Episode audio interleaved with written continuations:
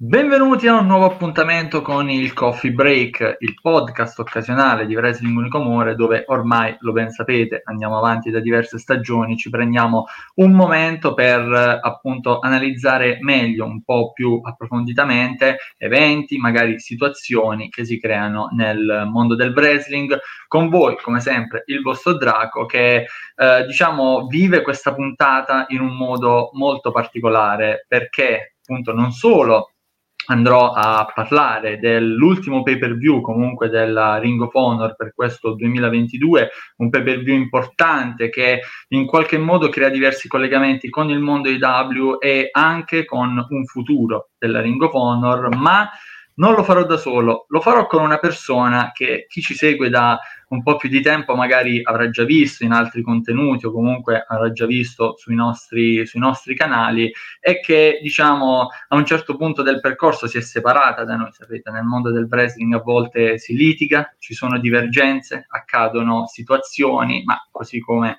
nella vita, no? In generale, eh, diciamo, a volte si prendono strade diverse, a volte però magari proprio grazie a una passione comune, si ha un modo per riavvicinarsi gradualmente. E quindi, dopo ormai diverso tempo, do non il benvenuto, ma il bentornato a Frank di Oli K-Fabe su Wrestling Unico Amore. Ciao Frank. Ciao, ciao a tutti, per, l'occasione ritorno dai cleaner oggi, torniamo dai cleaner. Va benissimo, va benissimo. Io già ti stavo introducendo, dato che comunque sia abbiamo preso strade diverse, ma comunque tu sei rimasto legato al mondo del wrestling, hai aperto un tuo progetto, però sì, sei stato il, il nostro cleaner in un momento comunque particolare del nostro percorso, dato che comunque ci siamo conosciuti quando abbiamo magari iniziato proprio questo genere di attività, no? i podcast, contenuti un po' più lunghi e quindi appunto poi entrambi, diciamo, siamo rimasti nel, sullo, stesso, sullo stesso mood e ormai quanto è passato? Sono due anni? Due anni. Sì, due anni, due anni. Ecco.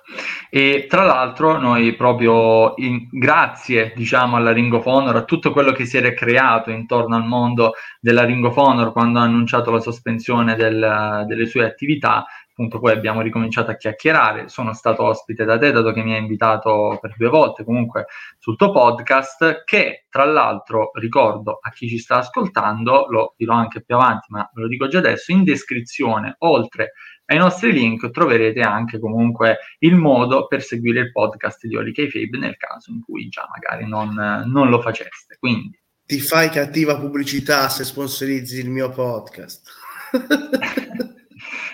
Io pre- preciso il podcast senza censure che io stesso all'inizio ho fatto fatica ad ascoltarlo. Confa, io sono trasparente, cioè tu lo sai, come, come non, non, ho, non, ho, problemi a dire quello che penso e te l'ho detto anche comunque all'inizio, facevo fatica ad ascoltare il podcast perché con Frank troverete un contenuto diverso. Io vi, vi dico solo questo, poi scoprirete voi, giudicherete voi.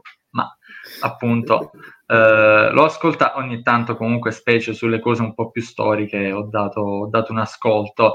E, ehm, però appunto grazie alla Ring of Honor eh, diciamo abbiamo iniziato a creare questa interazione che poi abbiamo mantenuto magari riguardo anche ogni tanto la IW sempre la, la Ring of Honor poi più avanti con la nuova ripartenza eh, sotto comunque la proprietà di Tony Khan. E adesso ci troviamo alla fine dell'anno a tirare un po' le somme con questo, con questo evento che magari ha già avuto qualcosa in più rispetto agli altri perché ormai è palese che anche per la Ring of Honor i rapporti extra della IW, le collaborazioni che porta avanti andranno un po' ad influire su quella che è la creazione del prodotto e l'abbiamo visto già dal, ehm, comunque dal, dalla Zero Hour, dal pre-show, ecco comunque lo, lo si vuol chiamare diciamo la, la, parte che fa il rimorchio poi della main card dove si è aperto proprio con un Jeff Cobb contro Mascara Dorada che per chi magari ha guardato soprattutto WWE negli ultimi anni l'avrà visto come Gran Metalik, nonostante non è che abbia fatto granché, poveretto, però ha avuto questo spazio nel, nel, pre-show con Jeff Cobb, Jeff Cobb, membro dello United Empire, ormai un po' più quotato, un po' più gettonato rispetto alla sua prima apparizione in AW, ti ricordi? Il mercenario di Chris Jericho. Sì, era il proprio... mercenario di Chris Jericho. Sì, sì, sì. E, non so, tu hai seguito un po' la New Japan in questi ultimi due anni, l'hai visto o sei rimasto magari al, appunto a quell'apparizione che fece ingaggiato da Chris Jericho? Come l'hai trovato? No, allora, innanzitutto c'è un bel match di Jeff Cobb che consiglio di guardare, che è Jeff Cobb contro, se non sbaglio, Will Osprey eh, di Super Card of Honor. Eh, quando okay. ci furono i lottatori della New Japan adesso non vorrei dire qualche cavolata, magari mi, mi, mi, distruggeranno. Però no, ho visto quello che ha fatto Jeff Cobb, eh, ho visto che molti lo volevano anche come vincitore del G1, ci sarebbe stato anche se, come sai, abbiamo parlato tra di noi, io ho cada fan number one, quindi Jeff Cobb mi dispiace per te, però eh, no, penso che Jeff Cobb abbia fatto molto e anche Greto Khan abbia avuto un grosso, una grossa crescita rispetto a quando è arrivato a quello che è adesso. Mm.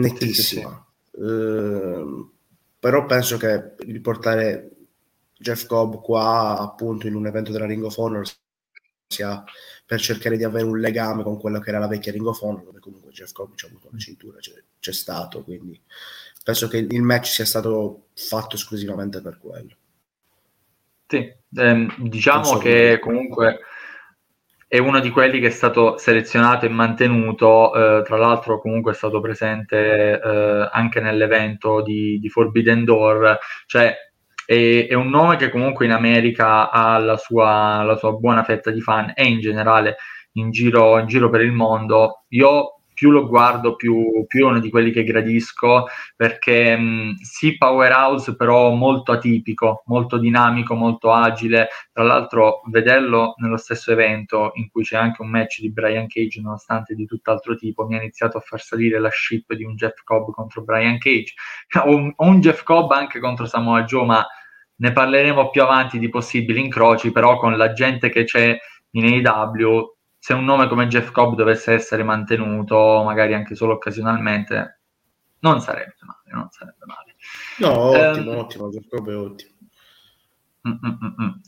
Andando avanti, poi eh, il primo dei tag team match del pre-show con due rappresentanti della Jericho Appreciation Society, due dei miei preferiti, anzi uno dei miei preferiti, Daddy Magic e Angelo Parker che battono la Shinobi Shadow Squad, Cheeseburger e Eli Hisom, penso si pronunci così, ma al di là di questo, match che diciamo va via un po' liscio, tranquillo, un, un, uno scontro fra comprimari, ecco, mettiamo, per essere generoso. Poi, appunto, non lo so, di, dimmi tu magari come ti è sembrato, però io nel momento in cui è stato annunciato, proprio che ho visto la grafica, ho detto, ah, proprio per rilassarci prima dell'evento, per trattenere magari le emozioni forti per altro. Ma guarda, io sono sincero, io qualsiasi cosa sia kick-off, buy-in, zero hour, comunque lo chiamino, io li guardo sempre eh, con eh, leggerezza, come dici tu, no? Lo guardi ma non ti ci concentri, no? Sai che il pre-show e poi arriva... Molte volte magari sbagli, eh, perché ci sono stati dei pre-show in cui ci sono state delle chicche che sono state a volte meglio anche dei pay-per-view stessi, soprattutto in WWE, ci sono stati certi match nei kick-off che erano meglio del pay-per-view. Eh, però, eh, come hai detto tu, è un match che va liscio, alla fine... Eh, devo essere sincero, io non apprezzo la, la Jericho Society, eh, preferivo la Inner Circle. Mm. Penso che la Inner Circle avrebbe dovuto avere di più e che sarebbe dovuta essere la stable con la quale magari Jericho finiva. Invece poi c'è stata questa qua, ma non è una stable che io apprezzo, devo, essere, devo essere sincero, non, non l'apprezzo. No, no, eh, ci sta. Eh ne ho lette di cotte di crude sulla JS ormai in, uh, da, da, quando comunque è arrivata. Io personalmente la trovo geniale nel contesto IW. Me l'avessi messa già un, uh, una WWE a un Raw soprattutto, uh, che è comunque lungo e corposo e segmenti come i loro appesantiscono magari alcune volte. Uh, però nel contesto IW secondo me è, un, è uno spazio che ci sta, è uno spotlight che ci sta perché quello che vogliono trasmettere è molto diverso rispetto a quello che magari trasmettono molti altri comunque personaggi che ci sono, Blackpool Combat Club, che sono stati i loro proprio rivali da subito, proprio per la contrapposizione che, che hanno. Poi, vabbè, Daddy Magic per me è geniale, cioè, proprio, forse è perché comunque in questo personaggio, in questo card, però è, lo, lo, adoro, non ce lo faccio. Eh, Tra l'altro Cheeseburger era in Italia da poco, giusto? Era un mese scorso, era IWA. Sì. In Italia, sì, in Italian Wrestling Association, sì, sì, sì. E se magari, se, se magari qui era in un, in un pre-show ma, eh, di, un, uh, di, un, evento prestigioso, lì uh, era comunque in uno dei match cardine contro Karim Brigante, quindi magari da noi avrà avuto più modo, poi era in singolo, avrà avuto più modo di uh, sfoggiare un po' le, le, sue capacità. Non so se è disponibile già, se è stato divulgato qualcosa di, di completo, nel caso verificheremo e ve lo faremo sapere prossimamente che comunque ci sono delle buone cose nel movimento romano, grazie anche a ogni tanto degli innesti, diciamo, esteri aggiungono un po' di valore in più no? al talento che già è presente. Portano, esper- portano esperienza. Ho visto anche le studie che allenavano nella palestra, quindi ti porta esperienza. Quando fai seminari, queste persone ti portano esperienza. Sì, è, è quello che serve alla fine, bisogna portare in Italia più che esportare da qua, bisogna portare Assolutamente, e boh, speriamo per il 2023 perché un po' di cose buone già ci sono, ma rimanendo sulla Ring of Honor si è saliti un po' di livello almeno per il mio parere con Willow Nightingale che affronta, batte Trisha Dora. Um, anche qui comunque delle performer che io ho già comunque prese singolarmente apprezzo tantissimo. In questo mix comunque in questo scontro decisamente me lo sono goduto stato, stato bello. Mm, appunto, qualcosa in più, di un po' più intenso, magari già solo rispetto al, al match precedente, che sì, era un tag, ma a priori comunque non, eh, non c'era molto margine magari per avere un match eh, un po' più dinamico. Qui tanta roba. Trisciadora la vedo spesso in giro nelle, nelle Indie americane, è davvero una performer valida. Tra l'altro sarà in Giappone, l'anno prossimo per eh, Grand Princess, l'evento un po' più grosso della Tokyo Joshi Pro Wrestling, e Willow Nottingham, ma quanto è over Willow Nottingham? Anche in un pre-show, ma quanto è over? Il problema principale però dei match, soprattutto della questione femminile, ma un po' della Ring of Honor, che poi vedremo poi, è dove porterà questo incontro? Perché la divisione femminile, allora teniamo conto che la Ring of Honor non ha uno show, si è appoggiata all'AIW praticamente, ok? Eh, la divisione femminile però per quanto riguarda la Ring of Honor abbiamo avuto Dionna Currazzo, Martinez, poi nulla. Poi eh, si è arrivati adesso eh, ad Atina, ma eh, la Martinez poi catapultata nel nulla, Dark. Eh, bisogna vedere se questi incontri poi sono stati messi lì per dare uno spettacolo o se sono stati messi lì per avere poi un, una valenza futura. Perché ehm, per adesso stai guardando un incontro, sì, una performance che però si chiude lì. Eh, bisogna vedere questo show settimanale eh, che parte con la Ring of Honor e vedere dove si va a parare, soprattutto con le donne, perché se tu già hai una divisione femminile, quella o l'elite, ti, su cui ti viene, ti, ti viene, puntato il dito, a te Tony Khan, e, e, anche su quella Ring of Honor poi vanno a vedere che, che si va a fare. Eh. eh, te la puntano anche su quella e soprattutto eh, tu adesso che hai una Ring of Honor devi eh, farla ingranare, devi far partire uno show settimanale della Ring of Honor. Certo come hanno annunciato, per forza, e devi andare a parare in, in, qualche modo. Non puoi tenere quelle cinture a dark o, o posti del genere.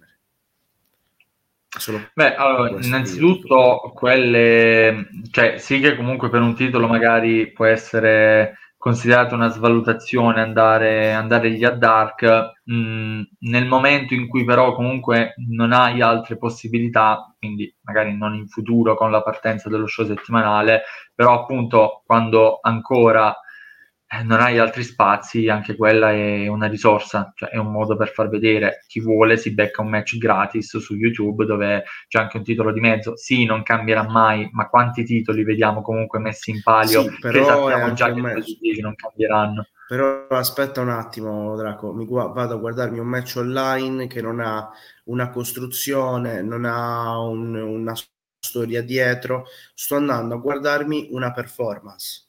Punto vado a guardarmi un incontro per vedermi un incontro, ma non sto andando a guardarmi una storia, non c'è una costruzione, non c'è niente, non c'è un'importanza data a quella cintura, neanche nello show stesso che è un insieme di incontri uno dopo l'altro, non c'è una coerenza in quello che viene fatto, quindi eh, il, il, problema non è tanto l'esposizione, ma anche come l'esponi, ok? Hai uno show su YouTube, ma anche su quello show su YouTube non hai valorizzato quella cintura comunque. Capisci quello che intendo io? E lì ci sarebbe da fare l'analisi sul proprio l'impostazione del format di Dark e diciamo la perdita di quella che era la concezione originaria di Dark che faceva un po' a rimorchio anche del resto, però purtroppo questo è quello che vogliono mantenere perché gli permette di far esibire più talenti, di testare più persone, magari poi per introdurle in altri contesti compromessi, però sicuramente questo è un match che oltre ad aver dato una buona performance, io spero che comunque possa dare uno spunto magari appunto sì per una costruzione di una divisione femminile Ring of Honor dove secondo me una Willow va benissimo così come va benissimo una, una Sky Blue eh, altri atlete che ci sono mh, e che già si esibiscono magari a Dark una Amy Sakura per il titolo Ring of Honor cosa potrebbe fare, cosa potrebbe dare, specie con altre giovani atlete. Ci sono lì e piano piano possono essere introdotte, secondo me, in una, in una divisione apposita femminile Ring of Honor. Così come ti dirò, anche per quanto riguarda i titoli di coppia, tra questi team di questo match, Top Flight e Kingdom, comunque secondo me ci sono dei buoni presupposti per avere almeno uno dei due team che piano piano in futuro vada verso quei titoli. Top Flight hanno fatto una buona performance, però il Kingdom, proprio perché legato alla Ring of Honor, nonostante questa sconfitta, secondo me comunque può rimanere lì nel, nel giro di, dei nomi che appaiono eh, appunto per, per, la Ring of Honor. Tu cosa, cosa ne pensi anche per, per un eventuale sviluppo da questo match? Io penso che sarebbe la scelta giusta. Perché, ripeto, secondo me devi tenere un filo conduttore con quella che è la Ring of Honor. Perché c'è una domanda che io ti volevo fare alla fine, ma te la faccio adesso. Alla fine dell'evento, tu hai avuto eh, la sensazione di aver visto un evento della Ring of Honor o hai avuto la sensazione di aver visto un evento della All Elite? Avendo visto gli eventi vecchi della Ring of Honor, ti chiedo questa cosa qui. La tua sensazione qual è stata? Perché io non ho è avuto un... la sensazione di vedere un evento della Ring of Honor. Mm-hmm. Allora, eh, nel complesso era più magari un evento AW, ma torniamo sempre al discorso che comunque la Ring of Honor in questo momento non ha uno spazio reale su effettivo dove mostrare effettivamente un lato che si ricollega di più al, al passato. Tante persone lavorano soprattutto nel contesto di W. Poi ci sono alcuni che magari sono già entrati sotto il brand Ring of Honor in un certo senso, no? quelli che magari sono andati per i titoli, eh, specie quelli minori, in un certo senso già in questo, in questo evento, però gli altri alla fine vengono dal contesto di W, automaticamente se non fanno parte fissa di quello RAW, non possono lavorare e trasmettere quell'identità che la RAW aveva e magari potrebbe, potrebbe tornare ad avere. Con un suo, diciamo, network o comunque una piattaforma, questo rilancio dell'Honor Club, dove portare uno show settimanale già è diverso perché hai un programma dove magari se vuoi puoi dare un'impronta diversa, non sei legato alle dinamiche televisive, attenzione poi anche a questo. E lì non hai scuse per certe altre cose. lì eh. per certe cose non hai scuse. Eh? Beh, cioè, è, è, proprio tutta, è per forza, mo, andiamo proprio anche verso la, la main card, è per forza un evento che sa più di AW, perché in questo momento la Ring è stata solo appendice della AW. Cercando comunque, ecco, io la cosa che davvero in questi mesi ho faticato a digerire sono state le critiche su, eh, ma dov'è la Ring perché non si fa niente per la Ring eccetera, eccetera, no? Ci vuole tempo, santa miseria. Cioè, avere un contratto televisivo, provare ad avere un contratto televisivo o rilanciare proprio un, una nuova piattaforma, sono cose che richiedono i loro tempi. Si è fatto quello che si è potuto. Lo dirò poi più avanti anche quando arriveremo a parlare di un altro match. Alla fine la Ring of Honor doveva rimanere presente nella mente dei tifosi in attesa di avere una sua collocazione poi fissa. Ecco. Sì, ma io penso che questa, questo dilungarsi delle cose sia stato fatto perché Tony Khan cercava un contratto per una televisione, non l'ha trovato e si è dovuto buttare su quello che era da prima. Però io gliene faccio sempre una colpa di non aver trasformato almeno un dark, cioè fai due dark, un dark elevation e un dark. Almeno uno dei due show lo potevi trasformare in un evento, in uno show di un'ora della Ring of Honor perché se la televisione non ti dà spazio puoi farlo tu. Eh, poteva farlo, secondo me aveva le possibilità di farlo. Sì, sì, ma lì, lì, appunto c'è un volersi intestardire su quella che è un po' mh, ormai un'identità che hanno assunto quei due programmi e che non si vuole modificare perché magari conviene da, da altri punti di vista, appunto quello di avere più gente che passa anche solo occasionalmente e che piano piano si inizia un po' a, a monitorare, a tenere d'occhio. Eh, esigenze, esigenze, mettiamola così. Ma comunque questi match eh, in qualche modo hanno fatto da, da, apertura, da introduzione a quello, quello che è stato l'evento, che comunque si è aperto con un altro tag team match che ha dato decisamente più che da discutere rispetto no, aspe- nulla togliere a Top Flight e Kingdom non ne abbiamo parlato granché però comunque è stato un buon match eh?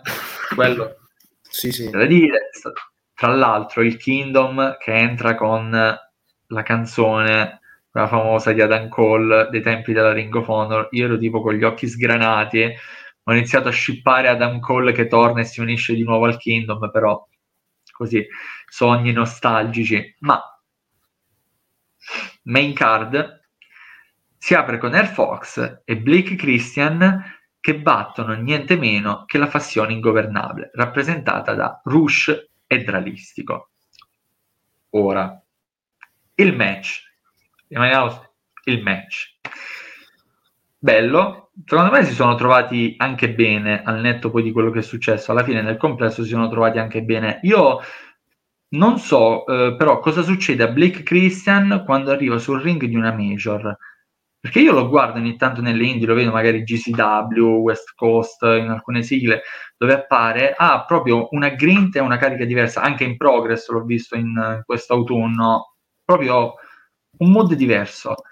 Arriva sul ring di una major, non lo so, magari gli dicono, oh, questo è lo spazio, questo è il minutaggio, non devi andare oltre, si incupisce mi arriva anche a colpire l'arbitro, inavvertitamente, chiaramente, per, per carità, però proprio un mood diverso, differenza invece di Air Fox che comunque è stato un po' più preciso, un po' più ehm, anche nel momento giusto, ha sfruttato bene il momento in cui eh, è stato parte attiva del match, secondo me si è messo in mostra in modo migliore e ottiene il pin finale con una 450 splash su un dralistico che fa sì kick out, ma troppo tardi. Era pro- è stata una questione di istanti, secondo me. Poi non so tu come l'hai visto, però secondo me è proprio istanti di troppo. Io ti descrivo, io che guardo questa cosa, ok? Io vedo uno che al conto di due alza il braccio. Il match finisce e dico perché è finito l'incontro? Ma io non faccio in tempo a realizzare questa cosa che è finito l'incontro che vedo uno che esce fuori, acchiappa un altro gli tira una sediata dritta in faccia. Infatti tu l'hai visto in diretta, io l'ho visto in diretta. Infatti io ti ho scritto. No, no, no, io l'ho recuperato dopo, non avevo idea di, di, di, di questa cosa. Io ti ho scritto guardati il primo incontro perché secondo me è strano. Io continuo a pensare che secondo me gli ha data la festa Sai perché? Allora c'è una, una situazione simile tra Miro e Umberto Carriglio, se non sbaglio, in cui Carriglio si mette a festeggiare, Miro si incazza, lo dice in un'intervista, va a Carriglio, lo butta fuori dal ring e si prende lui la scena. Io quella l'ho vista come un botch, secondo me l'incontro non doveva finire lì. Ok? Mm. Sì. Loro hanno un po' festeggiato, invece magari di, di essere, magari di, di, fare, non so, che l'hanno presa, di, di fare un po' quelli un po' sorpresi. Loro hanno festeggiato, lui si è incazzato come una iena e gli ha dato una bella passata. Cioè, perché secondo me la sediata gliel'ha data. Cioè, l'hai vista la Vabbè, sediata che, che una sediata invece gli, gli, ha tirato una tega che comunque sia di micidiale, è stata micidiale. Però, mh, allora, questo lo pensavo finché comunque poi non ho, non ho, finito la visione dell'evento, perché poi appunto, vabbè, sono passati già un po', un po di giorni, eh, comunque dallo, dallo, show sono uscite notizie, varie cose.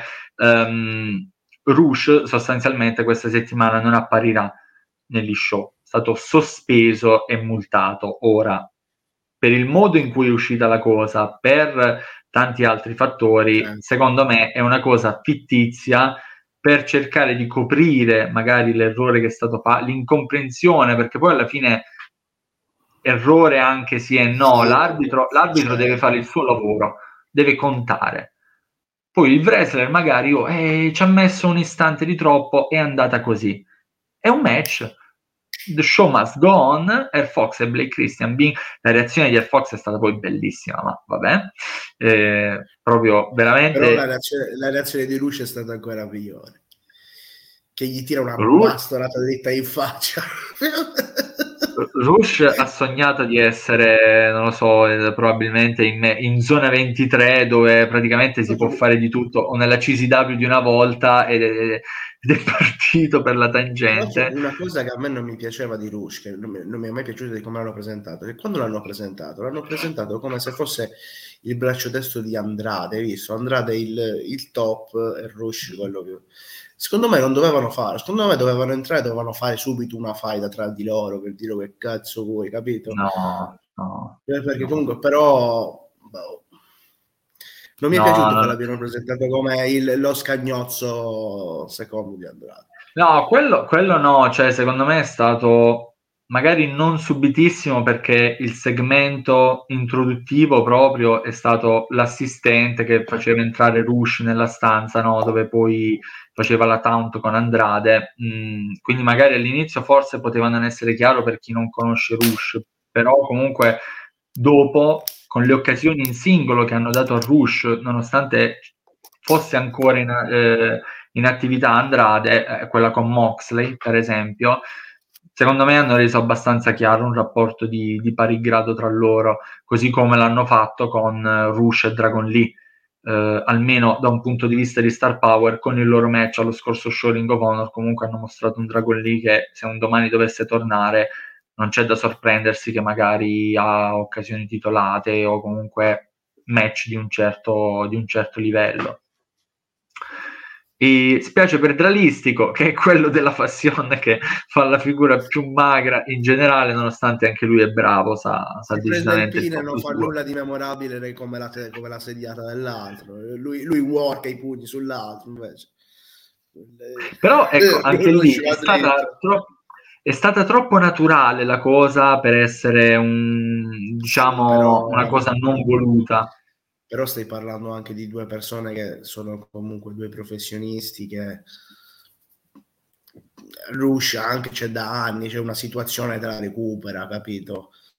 Sì, non, sì, non sì. stai parlando comunque di due che, che, sono alle prime armi, che non sai che cosa fa, c'è una certo. situazione te la recuperano eh, e poi sicuramente ne, nasce la, ne nascerà la storyline, però la sediata gliel'ha data dritta, cioè eh, la sediata gliela data. no, non sto ridendo per... allora, c'è in tutto questo c'è un fattore che non viene considerato perché è un nuovo fattore in gioco nella Fassion, ovvero Preston Vance X10 che in questo momento si ritrova unico portabandiera, diciamo, della Fassion per questa settimana è lui che regge la baracca. Secondo me è una situazione paradossale e bellissima.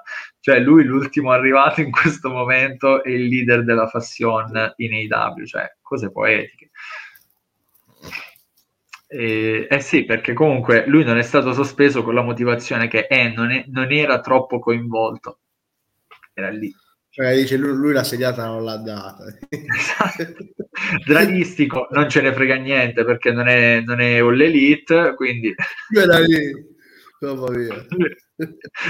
no, che segnata che gli ha dato in faccia, mamma mia, che segnata. Rest, rest, no, resterà negli annali. Io riguarderò l'evento per cercare di catturare il frame della faccia di Air Fox prima di ricevere il colpo. Secondo me è migliore anche di quello dopo il pin finale. Ma secondo me se si poteva vedere la mia faccia sarebbe stata migliore anche di quella. Perché ho detto, minchia, che cazzo sta succedendo? C'è una rissa totale. Mi ha ricordato un po' gli, gli, gli, APA quando facevano quel contro, non mi ricordo con, con chi erano a Raw, che gli facevano quel pestaggio totale assediati in faccia. Eh, ah, te lo dico prima. Una volta erano decisamente più in voga, mal, sì, malamente, ma erano decisamente più in voga. La punizione pubblica. esattamente, esattamente. Proseguendo poi entriamo già in ambito titolato perché abbiamo il match per il titolo femminile della Ring of Honor con Atina che riesce a battere la campionessa Mercedes Martinez, rientrata da poco da un infortunio, quindi se magari non l'avete vista ne- negli ultimi tempi era appunto per, eh, per, via di un problema da cui doveva eh, recuperare, ce l'ha fatta in tempo per, per questo evento.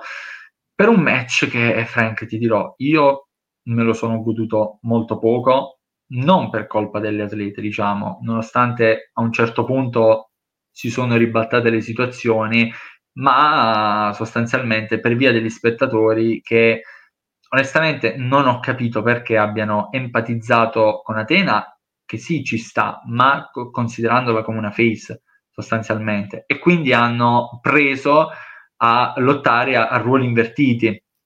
Uh, loro due e questa cosa non lo so mi ha destabilizzato perché la preparazione di Atena a questo evento secondo me è stata ottima cioè il modo quello che lei ha fatto per essere considerata una heel è stato ottimo e meritava comunque un lavoro magari di essere premiato anche da parte del pubblico che non lo so magari per i video package che hanno fatto che sono stati anche molto buoni citando magari altri scontri fra loro due, no, hanno detto ok, Atene è, è, comunque la nostra preferita, Mercedes qualsiasi cosa faccia, poverina, nonostante cercava di fare anche manovre dinamiche, no? quella sulla terza corda quando cercava di proiettarla giù, quindi qualcosa di, di scenico, di impatto, no, l'hanno, l'hanno proprio presa, presa, di mira.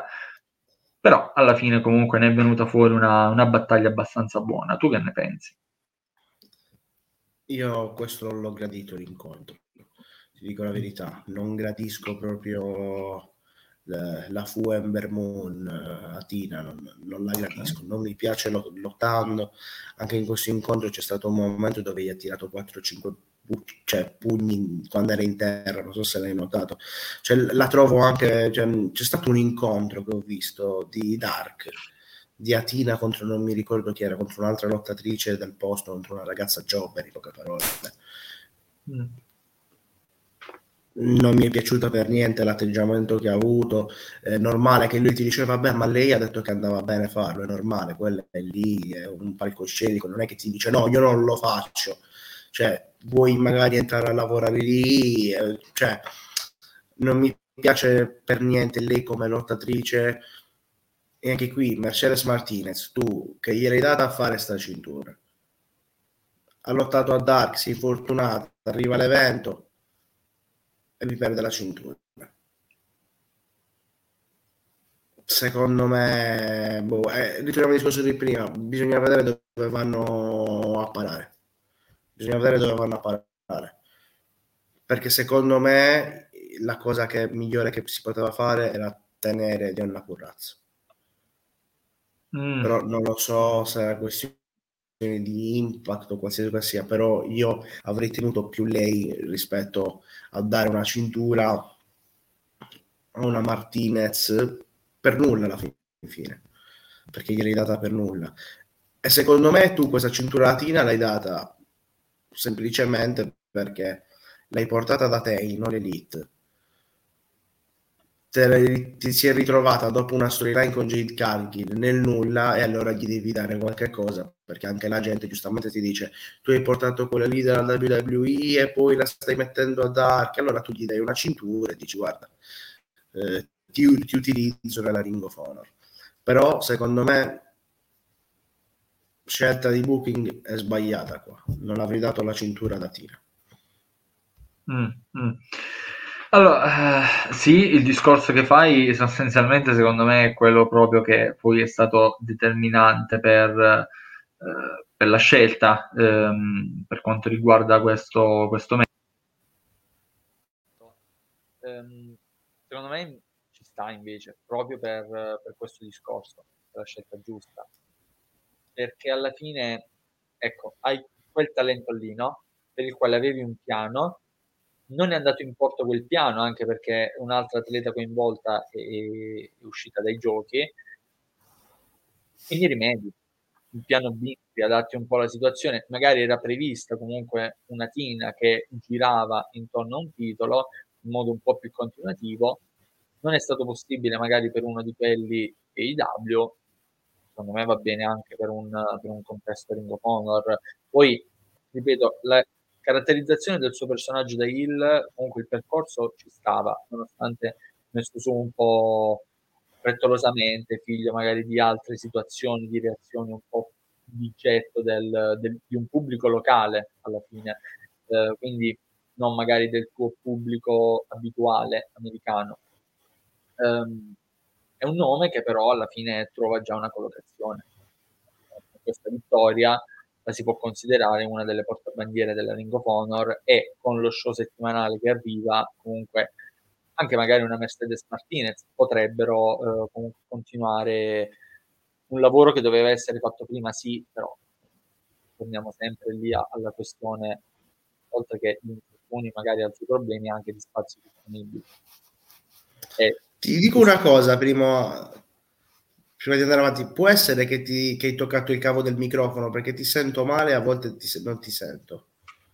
Malissima questa cosa. Adesso ti sento bene, adesso ti sento bene. Perfetto, perfetto. Perché per un attimo sei mancato e poi l'audio era diverso, così che probabilmente hai toccato qualche cosa lì. Eh, gli infortuni capitano, però sta di fatto che tu o glielo togli subito e metti altri due oppure un regno faglielo fare. Un regno come si deve faglielo fare. Cioè altrimenti gli hai dato questa cintura per niente eh, per niente. Per portartela su youtube e basta. Mm-mm-mm. Vediamo, vediamo. Dovesse rimanere ancora in orbita Ring of Honor Mercedes Martinez, non mi dispiacerebbe, anche perché poi a seconda delle atlete anche che possono portare, lei potrebbe essere a priori, magari considerando l'età e, e altri fattori, un primo banco di prova un po' in stile Serena Dib, no? che affrontava magari le, le nuove arrivate, quelle da introdurre per tirare fuori magari una performance che le lanciasse. Sì, ma Serena Dib dov'è Draco? È infortunata pure lei? Una gran bella domanda e vorrei avere una risposta possibilmente positiva, ma... Eh, cioè, voglio dire, ma... Non dico nulla. Non dico nulla. Non lo voglio dire che almeno lei ci poteva essere, non, non lo voglio dire. cioè... No, no, lo, lo, vorrei sapere. In realtà non lo so, magari mi sono perso qualche news, c'è, c'è, qualcosa, che, c'è, c'è qualcosa che non so, però effettivamente è da un po' magari che, che assente. Beh, vediamo magari prossim- eh. prossimamente. Non, non, saprei veramente. E, ehm, andando avanti, però, torniamo sempre in ambito tag team.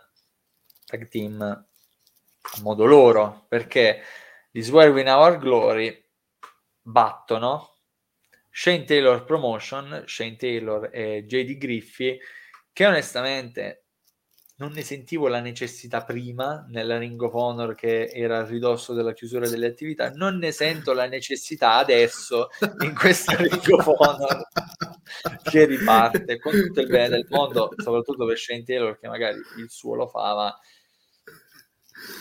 veramente possiamo... Allora, c'era la, c'era la giustificazione, no? Per via comunque di Kate Lee, magari citazioni a comunque trascorsi tra loro due. Ok, però sapevamo che il focus sarebbe stato alla fine su Swerve e Kate Lee. Il finale del match è proprio figlio di quella, di quella situazione, del rapporto ormai in fallimento fra Swerve e Kate Lee con una praticamente la situazione di Full Gear ma a parti inverse, anche qui cosa che soprattutto dopo l'ingresso magari sulla rampa dove Swerve non, non ha ricambiato il pugno a Kate Lee era abbastanza prevedibile. Mi fa storcere però che comunque sia Kate Lee la spunti. Perché all- alla fine veramente hai portato Shane Taylor e JD Griffey a casissimo. E comunque Shane Taylor non è, non è un fuscello eh? nel ring c'erano tutti e due però Lee nonostante abbandonato, mortificato, c'è la spunta comunque. Ma... Dirò una cosa cattiva. Incontro messo apposta per continuare la storia dell'AIW. Sì. Ritorno ai giusti prima. C'è tanta IW in questa, in questa Ring of Honor. Eh? È normale, ma ti ripeto, è normale, però anche qui, in questo caso, io spero proprio perché è stato citato il Kate Lee della Ring of Honor nei vari filmati e via dicendo, io spero che alla fine quando la storia fra Swerve e Kate Lee terminerà, almeno uno dei due trovi, magari Kate Lee, una collocazione in Ring of Honor. È un contesto sì. proprio perfetto per entrambi, ma per Kate Lee per vari motivi comunque andrebbe meglio rispetto a Swerve che anche nel contesto di W fa bene. Però, amico mio, lo potevi fare benissimo nello scorso pay per view dell'AW e portavi avanti la storia dell'AW. O sbaglio? Un tirare la minestra per, per, arrivare alla stessa cosa. È un, un, un, allungare il brodo per arrivare alla stessa cosa. Sicura, sicuramente, ma anche qui... Anzi, avrebbe avuto più senso se, che perdi avrebbe avuto no, anche quel, quello sicuramente che dovevano perdere quello proprio è, è fu, proprio fuori discussione. Um, il tirare avanti sì però eh, mio quante volte l'abbiamo visto fare eh, dalla major, dalla major per eccellenza ma anche dall'AW per allungare un po' di situazioni che servivano in attesa magari di poterne, di poterne creare delle altre la speranza è che almeno entro la fine di quest'anno questa situazione ce la siamo tolta dalle scatole una buona volta, perché magari a differenza di altre, comunque di gruppo, anche solo di più tag team, questa comunque fra loro, oltre a essere meno comunque carica da un punto di vista proprio di narrativa, da, da quanti mesi che va da, eh, eh, da All Out, più o meno? Sì, da un po'. Beh, Strickland a me piace, tra l'altro trovo che il ritorno degli trolli in WWE sia proprio inutile senza di lui. Sì. Li, li, trovo proprio inutili senza di lui. Cioè, se, tu, se tu hai, se, secondo me, la più carismatica è Bifab del, dell'Itrone, dico tutto. Per me è lei, la, la, più carismatica è lei dopo, dopo Strickland c'era, cioè, abbiamo Top Dollar ragazzi, cioè, Top Dollar sembra Ciccio Benzina ragazzi.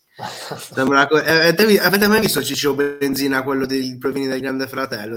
Guardatevi quello lì, Top Dollar, è lui. Mamma mia, mamma mia. Il... No, comunque sono contento, mi piace. Voglio vedere dove fanno. Il problema principale è che, come hai detto tu, hai portato due persone per portare avanti una storia dell'All Elite, arrivano lì, perdono è un incontro per riempire un, per, per riempire un evento. Sì, sì. Chiaramente, ripeto, davvero speriamo che la cosa vada velocemente in divenire. Eh, rimaniamo sempre in ambito tag, però. Eh, ah, probabilmente se la giocano fino a Revolution. Cioè. Mamma mia. Cioè, se la vuoi... Vabbè che adesso, adesso non c'è più come l'AW nel 2019 che si facevano le storyline, di te, eh, le, le, rivalità così. Adesso molte volte se le giocano subito, però io la porterei, la, la devi portare un po' a Revolution, secondo me. O io. perlomeno la porteranno magari... Eh, cos'è che, cosa fanno loro all'inizio? Beach Break, se non sbaglio. Uh, no, eh, cioè sì, quello è sempre prima di Revolution, febbraio, solito, però c'è New Year's Smash, la tipo puntata speciale fra fine e inizio anno. Ah, sì, sì, sì. Pu- può essere che se la giocano su quella. Eh. Onesto, io a Winter is Coming io l'avrei chiusa. Proprio subito. sì, sì, sì, sì, sì, sì, sì. Ma, Vabbè, però lo, lo stai annunciando così, però. Eh, sì, ma, ma, ormai, eh, no, quello sicuramente ormai l'avrebbero già dovuto annunciare, però nel momento in cui si è creata di nuovo la stessa situazione di un mese fa, stare sempre lì a fare segmenti di tentativi di riconciliazione inutile, cioè se dici stai allungando il brodo ancora una volta, sempre di più. Chiuso capitolo, io da, davvero Tadè, spero che la chiudano quanto prima e che entrambi trovino una collocazione un po' più fissa e continuativa come era previsto in origine, perché alla fine quel tag team eh, è stato un po' figlio di altre circostanze, serviva comunque creare una coppia efficace, brava, che coprisse la scena, comunque con due che avessero un certo tipo di abilità, hanno abbinato loro perché non erano magari al 100% della forma in quel momento. Adesso magari già soprattutto Swerve ha trovato un certo tipo di continuità nelle performance. Cosa che però per introdurre questo match di cui è qui sotto non c'è da alcuni nomi coinvolti in questo incontro. La Embassy, Brian Cage, Khan e Liona Uh, batte Dalton Keston e The Boys, conquista i titoli trios sostanzialmente della, della, Ring of Honor, Six Men, però ti devo dire, qui siamo a un altro match dove magari hanno provato un po' a fare delle cose buone, anche spot dinamici, Brian Cage che si fa passare uh, l'avversario mentre è appeso sulle corde e poi lo proietta, però mi è mancato, non lo so, un filo di logica conduttore fra le variazioni. In più, io capisco che siamo in America, no? In America tu metti un big man, la gente metti due big man, la gente su, Cristiano Ronaldo, metti tre big man, la gente ha i fazzoletti proprio per asciugare le grondaie di sudore, però non ci siamo però non questi big man a fianco di Brian Cage, ma piuttosto io gli avrei fatto reclutare Powerhouse Hobbs, ma qualcun altro. Però... Eh, fai il Team Taz, però, hai già fallito una volta. Sì, ma cioè, ha più senso piuttosto rispetto... Cioè, narrativamente ha già più senso rispetto a questo terzetto che è stato creato da Tolly Blanchard, venduto da Tolly Blanchard, ha un Prince Nana che però non sta dando niente. Cioè, cosa sta facendo Prince Nana alla fine per la Embassy? Fa tutto Cage che si, si, cerca occasioni da solo, prima per il TNT, poi per il television, lo mandano al macello. Quando lotta in gruppo, lui magari ci prova a mettere del suo, però con sti due vicino è più anonimo del mio comodino. Infatti faccio pure la rima, sì, ma... cioè, to, guarda che perdo. Poi Brian Cage l'hanno tirato fuori dal cilindro. Cioè, voglio dire, Brian Cage è arrivato come minaccia numero uno al titolo dell'AW e poi si è ritrovato anche lui nel nulla. Poi si dice che se n'era andato via. Poi la moglie c'erano stati degli scandali. C'è stata una polemica su Brian Cage, se non sbaglio, che la moglie sì, aveva detto delle cose. Sì, eh, Speriamo che si vada avanti. Su Hobbs sono d'accordo con te. Hobbs è uno che è valido e non è poi così tanto giovane. Così che bisognerebbe sfruttarlo. E se tu non hai un posto per lui, non l'elite, portatelo in Ring of Honor, sfrutta la cosa che, che erano amici in passato e te lo porti lì. Sì, poi allora, cioè... mh, mm, io capisco che anche qui, no? Il big man di solito è magari il cattivo della situazione, vedesi magari Hobbs che fra lui e Ricky Starks e lui che è rimasto il Starks hanno tornato face, no? Capisco che è il cattivo della situazione. Però Brian Cage, uno, rende meglio da face, è sempre stato così. Due, non ha bisogno del, eh, comunque de- della voce sempre a supporto, cioè magari dei mini promo, delle cose le può fare anche lui, tranquillamente. E qui tornando al discorso di Prince Nana, che non sta facendo ne- neanche quello, diciamo, qualcosa a supporto a costruzione della Embassy, che già come nome è evitabile. Il richiamo a una stable, a un gruppo che non esiste più perché il suo leader non, non c'è più purtroppo. Quindi già magari co- eh, il nome, costruzione, impostazione del gruppo, discutibile. Poi veramente non, non c'è neanche il supporto giusto. E in questo match, per dare un commento anche al match, Dalton Castle e i Boys e non lì un po' a fare da tributo sacrificale, senza che però comunque sia ci fosse un come dire, no?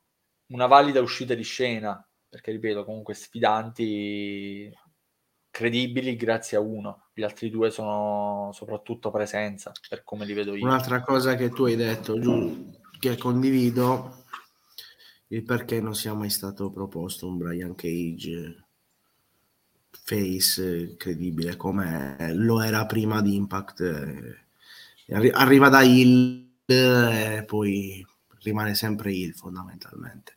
Ha quell'attimo in cui si rivolta contro Taz quando, quando viene sconfitto da Sting, ma poi rimane con loro. Cioè, io l'avrei proposto da Face, avrei provato da Face perché non hanno mai provato a farlo ed, è, ed era quello che faceva. Ma allora, la cosa allucinante è che veramente io poi da lì in avanti rimasi scioccato sulla gestione di Brian Cage è che il momento proprio il momento preciso in cui hanno preso quella direzione per proporlo da Face, il pubblico ha avuto una reazione positiva, perché già quando si era, eh, diciamo, ribellato a Taz, c'erano stati buoni consensi da parte del pubblico. A Double or Nothing, quando lui ha affrontato Hangman Page, lottando da face, comportandosi da face anche con i suoi compagni, il pubblico era in delirio. Va bene che era il primo evento dal vivo, il pubblico era in delirio per qualsiasi cosa praticamente, pure per gli aerei che passavano. Però, cioè, caspita, il pubblico ti ha risposto sì, perché? Ti devi intestardire. Ma, ma, non è che avevi neanche bisogno di testarlo per vedere se il pubblico te lo accettava, cioè avevi anni di, carriera di, di, di carriera di Brian Cage alle spalle che tu potevi guardare, che erano quelli. Sì, noi, eh, noi, lo dicemmo, ma noi lo dicemmo già quando arrivò, se ti ricordi, quando arrivò noi dicemmo perché eh, arriva da Face, ma eh, non è, cioè perché, non, non perché arriva da Ilma, non arriva da, da Babyface. Sì, sì, sì. Non no, c'è mai stato un vero torno. Tally Blanchard eh, è un modo per farlo uscire di scena e ci hanno messo un altro lì. Anche lì, però, vai a a mettere una pezza in un modo brutto, secondo me. Abbastanza, quello proprio è stato un passaggio veramente discutibile, anche perché poi non c'è stata, se non sbaglio, un'apparizione, comunque qualcosa finale per, per Tolly Blanchard, a differenza magari di William Regal, che seppur con ritardo comunque è stato, è stato mandato un segmento che fa un po' da chiusura della sua esperienza finora con la All Elite Wrestling, poi vedremo in futuro eventualmente magari cosa ne potrà venire fuori, però veramente il gruppo più zoppo nato in AEW. Al momento non mi anche la Factory quando è nata, rivoltandosi contro Cody Rhodes, aveva dei presupposti migliori rispetto a questa Embassy. Mi dispiace, mi dispiace solamente per Cage, davvero. Però vediamo con questi, con questi titoli che cosa anche qui cosa ne può venire fuori. Questo è un altro bisogna, bisogna aspettare però... il, lo show settimanale che chiamano sì, televisivo eh. anche se non va in televisione però vabbè. Sì, no, que- quello per forza anche perché appunto è un'altra situazione dove non, non, c'è una divisione sostanzialmente. Non ci sono magari altri trios pronti ma che... sì ma anche perché diciamoci la verità, avresti potuto benissimo integrarti queste, ti tenevi la loro storia come titoli trios che avevi tu in All Elite, però ne hai creati altri. Eh, questi qua li hai lasciati nel dimenticatoio perché davi importanza a quegli altri che, che ti avevano appena, che avevi appena incoronato. Eh, questi te li ritrovi, te li ritrovi lì, cioè per, al momento le, queste cinture sono cinture oggetti mancano delle storie, mancano delle cose che dietro gli diano un minimo di importanza comunque. Per quello bisogna aspettare uno, uno, show settimanale e vedere dove, va, dove vanno a parare, come sarà questo show. Ci sarà più così tanta IW, il wrestling sarà diverso, sarà sempre Tony Khan a bucare o arriverà magari a delegare qualcun altro per la Ring of Honor e quindi vedremo qualcosa di diverso. Bisogna vedere questo. È tutto un grosso punto di domanda. Era un punto di domanda un anno fa quando ci vedemmo che Tony Khan l'aveva comprato, un punto di domanda oggi che ci vediamo che Beh, comprato Tony Khan. Mm. Dai, abbia, abbiamo qualche certezza, poi magari a fine evento, a fine evento la, una tirata di somme la facciamo, però abbiamo qualche certezza comunque rispetto, rispetto al passato, piccola, però comunque secondo me c'è...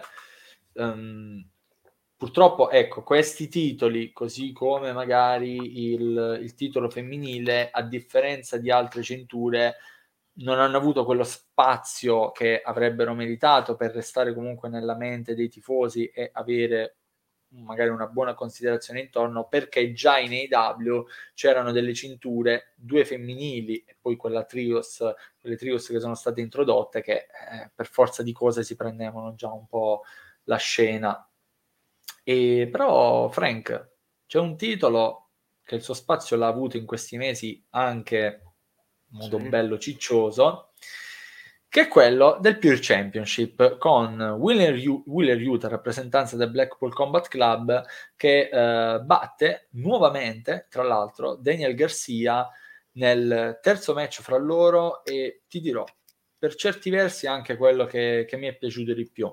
Per, uh, per, vari motivi, già soprattutto a partire dall'inizio con l'atteggiamento che hanno avuto tutti e due, andando a violare alla pari quelle che sono le regole del, del Code of Honor per poi iniziare a mettere in gioco le strategie per logorare piano piano l'avversario. Um, tu come hai trovato un po' questo percorso fra loro e questo capitolo finale? No, perlomeno questo ce l'ha avuto una costruzione, a differenza di altri. L'incontro mi è piaciuto Utah ha migliorato, però io ancora non riesco a vedere tutta questa grande tutto questo grande entusiasmo che si ha verso di lui. Il Blackpool Combat Club in sé mi chiedo se continuerà ad esistere adesso perché penso non abbia più, più senso. Eh, Utah verrà spostato in uh, Ring of Honor definitivamente? Non lo so, però l'incontro mi è piaciuto. Garcia, secondo me, è un, è un buon giovane, è un buon giovane. Mi piace molto di più di Wheeler Utah. Se devo essere sincero, l'avrei fatto vincere a Garcia l'incontro, l'avrei dato a lui. Trovo che sia molto più carismatico nei promo, per come lotta. Mi piace molto di più. Mi piace molto di più. Però qua ci ritroviamo di fronte a un discorso diverso. Quando guardi l'incontro stai guardando una storia, hai un contesto, a differenza degli incontri di prima che sono buttati lì e, eh, e ci ritroviamo purtroppo a vedere un evento che è costruito per metà ed è per quello che poi andiamo a dirci che è il sapore di All perché anche quel poco che è costruito è costruito lì, con gente di lì Qua si parla di due atleti della All non si parla di due atleti della Ring of Honor. Allora, eh, su questo punto mh, mm, c'è da considerare una cosa, ovvero che comunque per via della proprietà della, eh, della Ring of Honor, gli atleti che, che, verranno firmati saranno comunque atleti dell'AEW, che poi lotteranno in Ring of Honor, è un altro discorso perché fa parte del mondo AEW, però comunque secondo me continueremo a vedere la presentazione, ne so, Tizio X is all elite. Uh, so, sì, tipo Blake però... Christian is all elite per dirne uno. Sì, però a questo punto tu stai facendo come la ICW della WWE. Niente di più, niente di meno. Quindi la questione manteniamo la Ring of Honor come un brand suo, autonomo, distinto, eh? non esiste. Perché tu stai no, facendo quello, che ha, fatto, la, quello, che, quello che ha fatto la WWE cosa ha fatto? Ha preso l'ACW, ti metteva lo show, te lo chiamava ECW, i titoli ECW, eh, però gli atleti erano della WWE, ma ti chiamavano lo show ECW. Quello che stai dicendo tu è la stessa cosa. Io chiamo, io, io metto sotto, gli, sotto contratto gli atleti o l'Elite e faccio uno show chiamato Ring of Honor con i titoli della Ring of Honor, ma è la stessa no. cosa.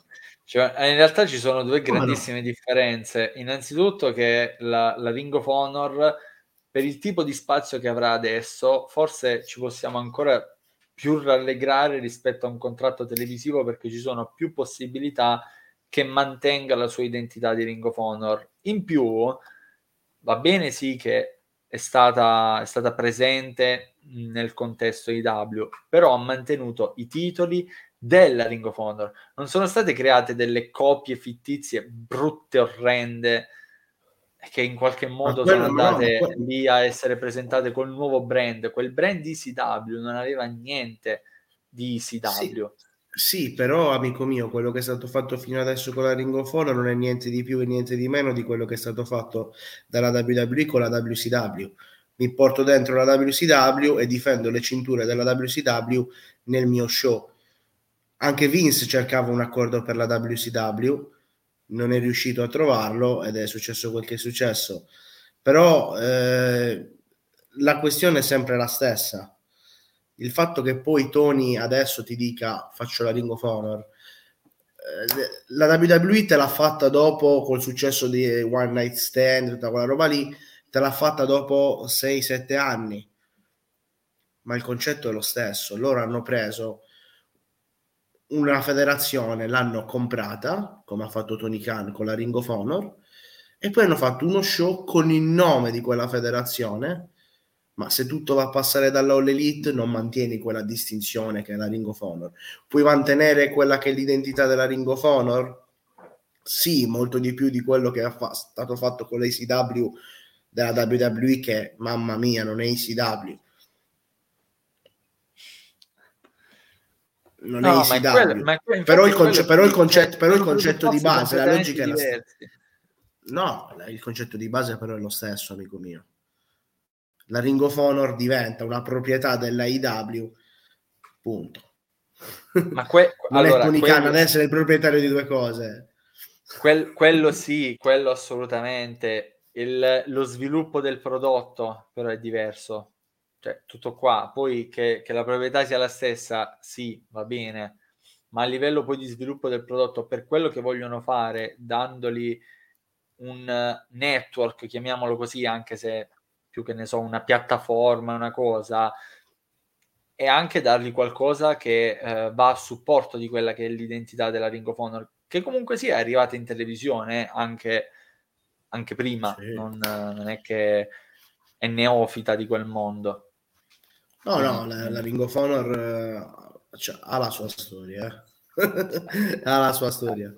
Quindi, eh, quindi assolutamente comunque era obbligatorio mantenerla, mantenerla visibile, anche se in modo un po' arrangiato.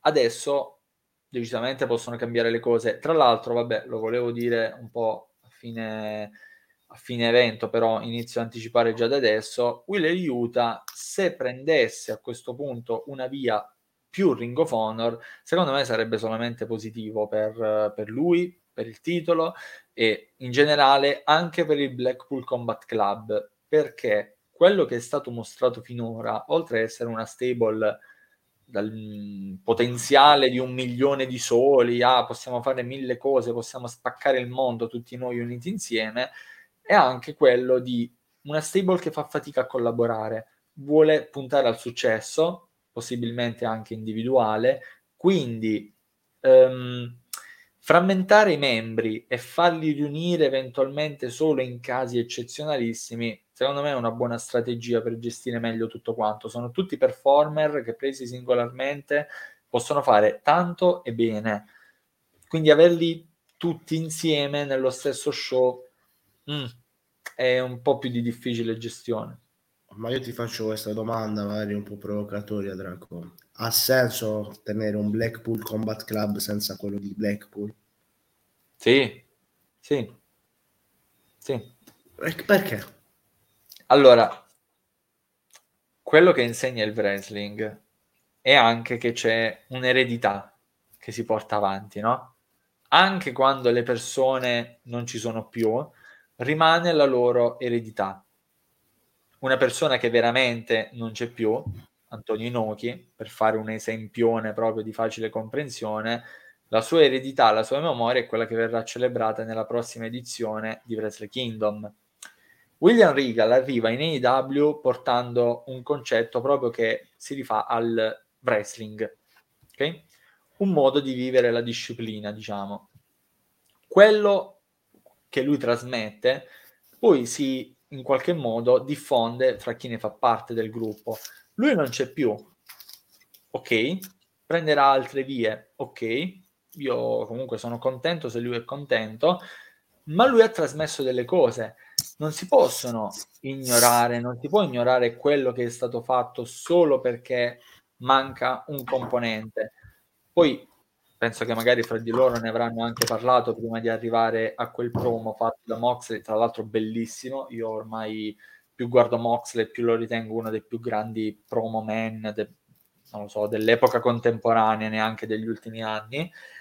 E, ehm, cioè, hai fatto tutto lì proprio veramente con quei segmenti eh, fatti dopo l'uscita di scena di Regal hai certificato che comunque sia quello che lui ha trasmesso ha attecchito come la neve. È caduta, ma è rimasta. Quindi perché cancellare tutto? È come il Dark Order, no? È successa una tragedia.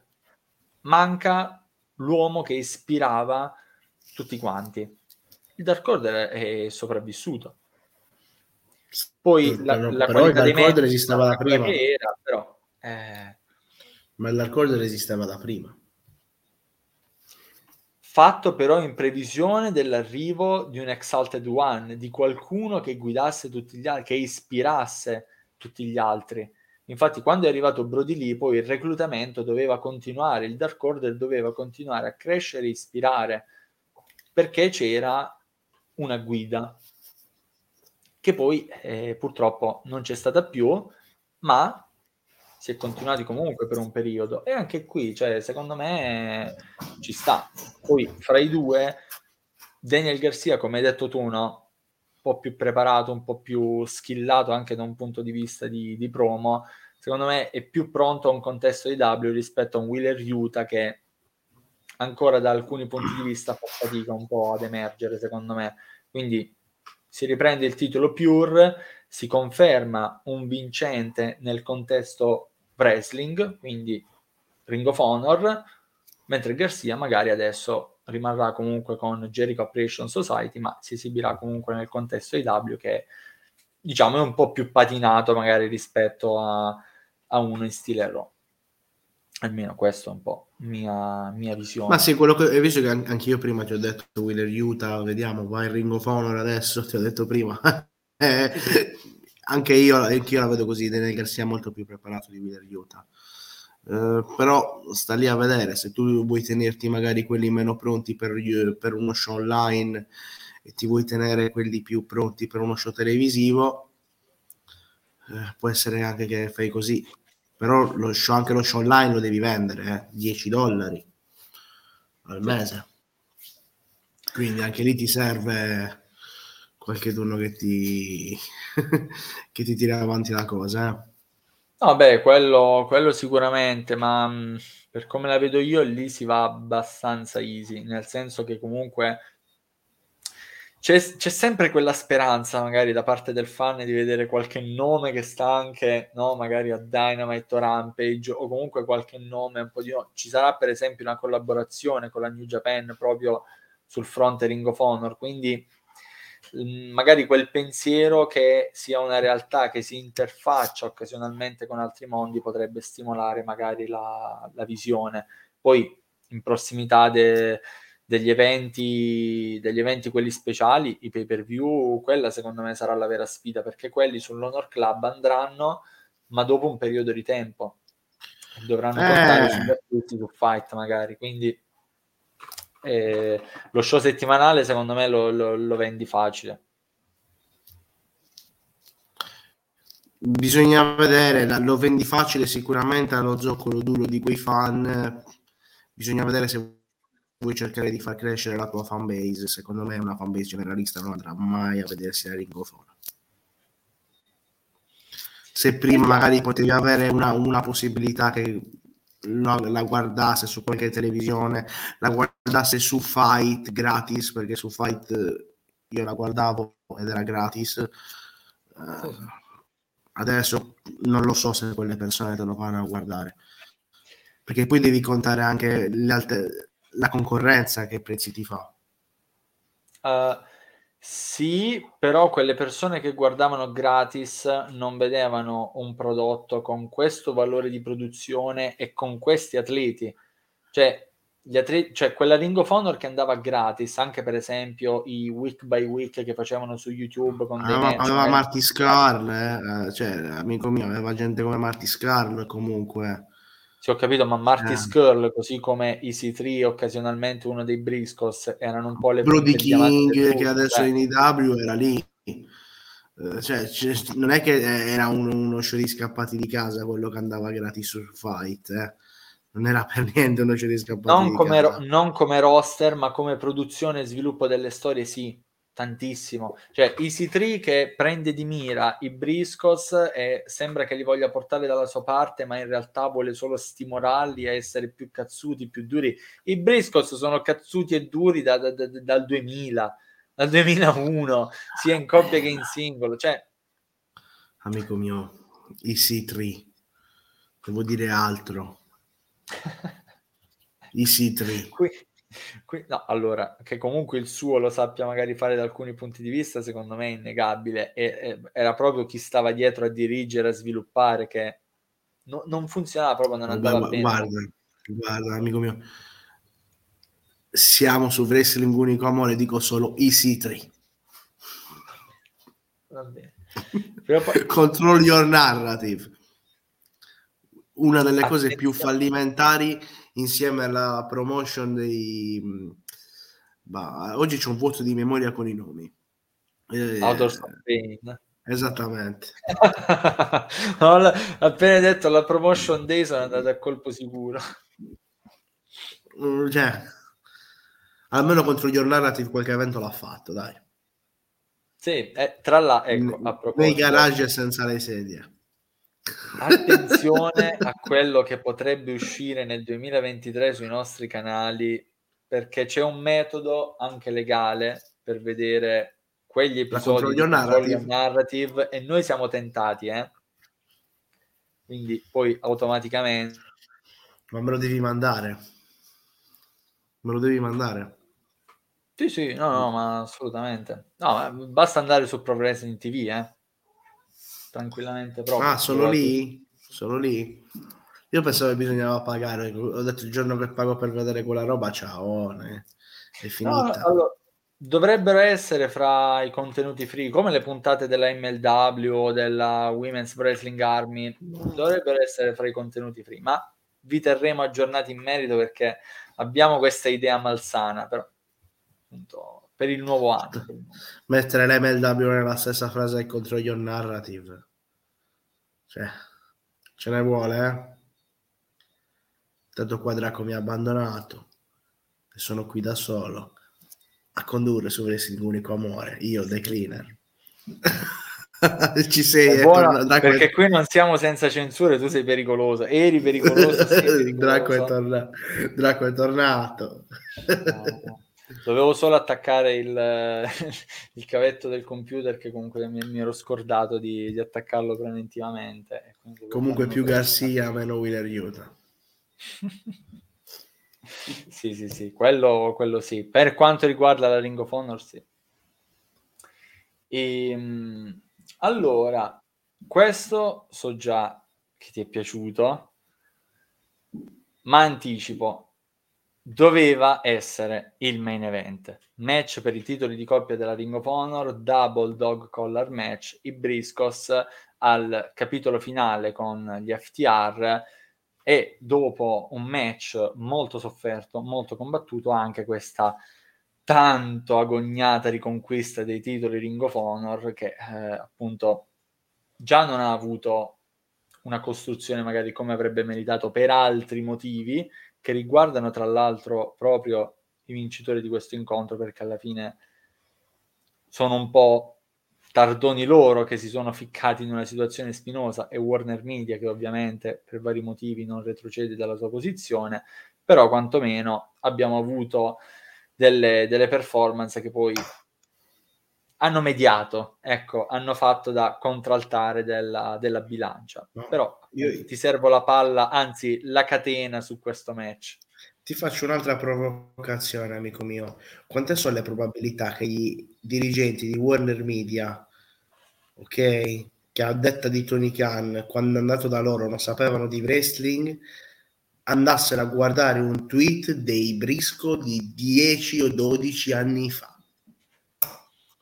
Mm, in realtà abbastanza alte, semplicemente per il fatto che una volta che poi ti metti in affari, no? inizi il business, tu stai attento. Vado a guardarmi i tweet di dieci anni fa.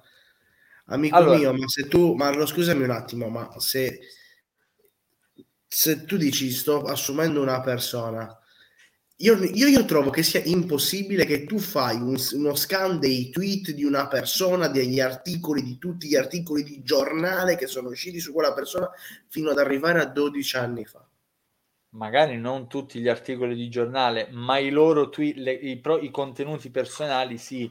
E ti dirò di più, aneddoto raccontato direttamente dalla diretta interessata, Chris Statlander, quando fece il mh, mm, tryout con la WWE, lei praticamente ehm, venne anche, diciamo, controllato, comunque fecero un'analisi su di lei e per via di alcune opinioni che aveva espresso nei confronti dei corpi di polizia, anni prima, anni prima, poi nonostante rifiutò gli venne comunque detto, eh no, sì, eh, va bene perché tanto comunque per via di questa cosa non c'era comunque grande interesse. Ora, una federazione, no? Grande, famosa per quanto, ma una federazione, Warner Media è un caspita di colosso gigante, è, è come la Disney. Cioè. Amico mio, guarda, eh. ti dico la mia realtà, secondo me è un ragionamento che non sta né in cielo né in terra. Nessuno va a controllare una cosa di 12 anni fa se nessuno te la fa notare. Magari può essere stato anche così, eh? magari in qualche modo sarà, sarà saltata all'occhio. Sta Fatto sta che, que- che, questo è l'incontro migliore che c'è, ecco. che c'è stato nella card i Briscoes sono uno dei migliori tag team al mondo. E non c'è stata, cioè se noi andiamo a pensare cosa hanno fatto due, questi due team, tu pensi assurdo, perché loro ti hanno raccontato una rivalità, una storia, quante interazioni ci sono state? Solamente quando ci sono scontrati. I giorni degli incontri. Loro hanno raccontato una rivalità, una storia solamente con gli incontri. Niente promo io contro di te. Avevano fatto dei promo su Instagram addirittura per il primo match, che per me è il migliore. Mm. Per me è il migliore.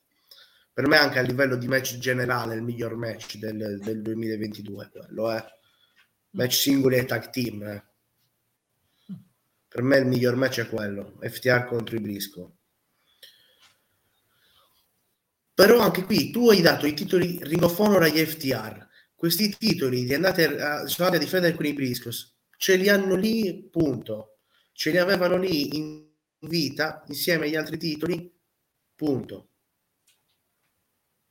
Cioè, tu hai annunciato questo match che poi ti è risultato il miglior match della card e lo hai annunciato in pochi minuti in, nel tuo secondo show alle 11 di notte, alla fine è andato in onda il segmento in, in America.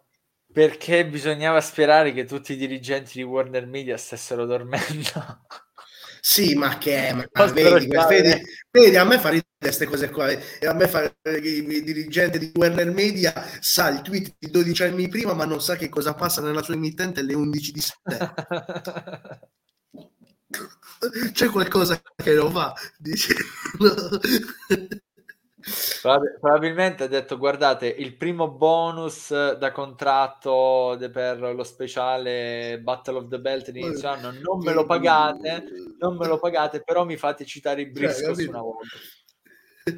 Però anche qui l'unico dispiacere che si poteva fare qualcosa e l'AIW poteva guadagnare da questo sì. la All Elite poteva guadagnare da questo. Però ripeto, se tu non riconosci il talento dei due team che ti hanno raccontato una rivalità di un anno praticamente e ti hanno raccontata solamente con gli incontri, cioè, eh, vai a, no, guardare, vai a guardare il calcio, vai a guardare qualcos'altro e basta. Io sono diretto non, non, puoi dire che sono due, cioè poi tu mi puoi dire non mi piace l'hardcore, mi puoi dire qualsiasi cosa, ma stai parlando di top, top, top, top, cioè veramente, eh, tu la rivalità, io la rivalità Briscoe contro FT. Oddio, c'è crollato il Frank. C'è crollato improvvisamente il Frank. Però, però, però, però, allora, la rivalità Briscoes FTR, eh, come stava dicendo già lui, è stata top. Su quello, da un punto di vista di incontri, niente da dire. Sulla costruzione in sé per sé, magari se ne può parlare, però comunque il grande lavoro è stato fatto, quello sicuramente. Poi, tra l'altro, l'hardcore sì, ok, magari può, può non piacere però secondo me quando è portato in un certo modo mh, mm, può essere totalmente ben calato nel, nel contesto. Mm, ora vediamo se riusciamo a recuperare Frank. Ci sono? Sì, sì, sì, ora sì. Oh, no, erano i dirigenti Warner Media che mi avevano staccato il cavo del caricabatteria. Eh cioè, hai esagerato addirittura, cioè, andare, andare, a dire che non sanno quello che passa nella loro emittente, ma come ti permetti? Cioè, ma... No, comunque dicevo che secondo me la rivalità Biscuits e FTR la metto nel, nelle grandi rivalità del Racing Tag Team.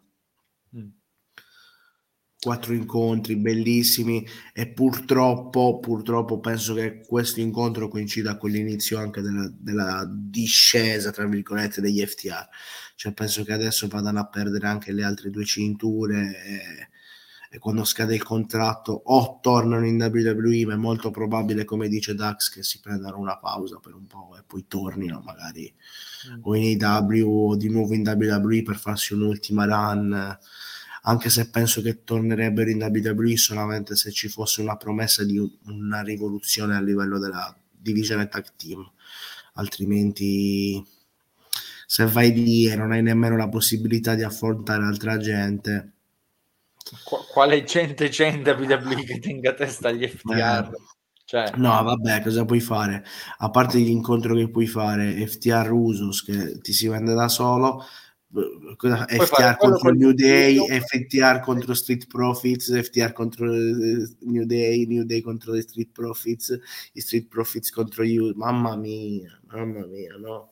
A quel punto di vista sono... No, no. Cioè, secondo, non ce li vedo andare lì se non che ci sia davvero una un ruolo chiave all'interno della divisione tag team e che non si voglia rivoluzionare proprio la divisione tag team. Adesso vediamo Triple H che vuole fare, ma eh, boh, sono sempre gli stessi. La, eh, sempre gli stessi. Di tutte le cose che, che, potrebbe fare, secondo me questa è proprio fra, fra l'ultima. Cioè, faccio giusto un'annotazione che comunque era già nei piani, però la introduco adesso. Il regno degli FTR termina dopo 253 giorni e con 6 difese titolate. Ora, non è stato magari un regno fatto di, di, storie, di costruzioni a puntino, si è andati soprattutto sulle, sulle performance, nonostante comunque sia ehm, alcuni tag team hanno avuto una buona occasione di mettersi in mostra grazie al, appunto, a queste difese con gli FTR, mi vengono in mente Top Flight per esempio, eh, però Già solo una cosa di questo genere, un regno portato avanti con dei campioni solidi, credibili in ogni momento, senza tutti quegli scontri, prima io contro tre poi l'altro contro l'altro partner, voi perdete nei match singoli, ma poi vincete nel match di coppia. Cioè, non è possibile.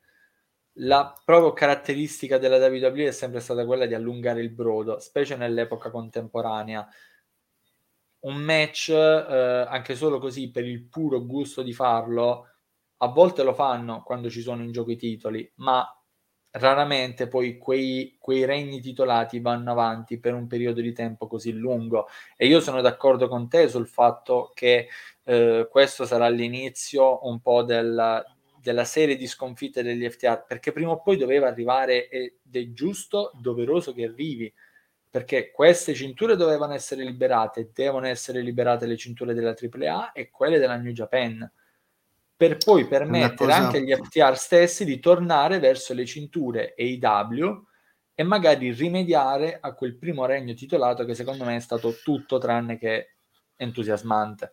Ma ti faccio la domanda, ma tu se non gli dai le cinture nel momento in cui tutti i palazzetti ti cantano FTR, FTR, cosa aspetti un anno per dargli le cinture? Perdonami un attimo, amico mio. Gli FTR sono stati per un anno con tre cinture e nessuna di quelle tre cinture era per la, della compagnia per la quale lavoravano. Cioè, è, è, giusto, è giusto così in un certo senso. Se volevi Come dare giusto così? No, se volevi dare spazio anche ad altre coppie era quello che dovevi fare, perché altrimenti comunque loro con la loro presenza, con la loro caratura, erano sempre lì intorno. Appunto, ma con la loro presenza, con la loro caratura, che abbiamo tre, tre cinture di tre federazioni diverse, il pubblico ci canta FTR FTR, noi non abbiamo neanche una shot al titolo e ce l'hanno Shane Strickland e Kate Lee. Amico mio, perdonami, non sta né in cielo né in terra. Ma que- allora, perché se tu, gli FT, tu non puoi prendere gli FTR, dargli tre cinture, dirgli no, ti ho dato tre cinture, quelle delle AAA sono lì e non si sa niente di quello che fanno in AAA, non ci vanno mai. Quelle della New Japan sono lì, ti hai costruito la, la, la storyline all'inizio e poi vanno in Giappone a farle, ma in America tu vedi loro che ce le hanno. Quelle della Ring of Honor le avevano ed erano lì le cinture dell'AW, che loro erano in AW, non, neanche, non avevano neanche una shot per poterci andare. Vabbè, Adesso l'hanno, tu avuta hai, di, la, l'hanno avuta di, di recente, han, comunque. Eh... Persa, perdono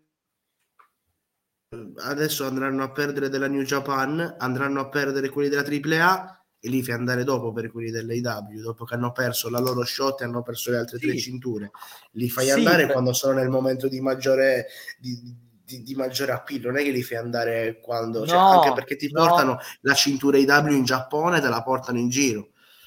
No, no, no, mm, allora, il discorso secondo me è FTR diventano campioni della loro federazione di appartenenza nel momento in cui concludono gli impegni extra, perché se lo, ehm, se lo fanno dopo aver avuto anche le cinture dell'AIW, nel momento in cui io devo concludere quegli impegni e devo perdere quelle cinture, io perdo da campione dell'AIW, una cosa che al capo della baracca 9 su 10 non va bene, ma non andrebbe bene amico a nessun mio, Ma amico mio, se tu quando hanno vinto le cinture della Ring of Honor, che era marzo, giusto?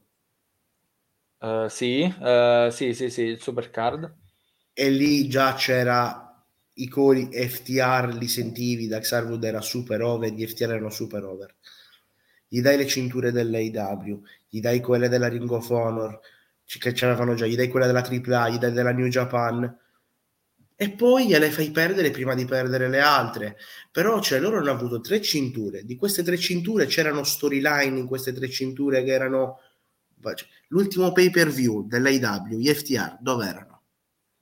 Erano a casa. Erano a casa perché dovevano partecipare, team... eh, dovevano partecipare a quello successivo, ma sono il tag team più over che hai. Ti cantano tutti FTR, sono quelli che ti riescono a fare questi match così mi puoi dire i Young Bucks, ma ce li hai impegnati nei titoli trios?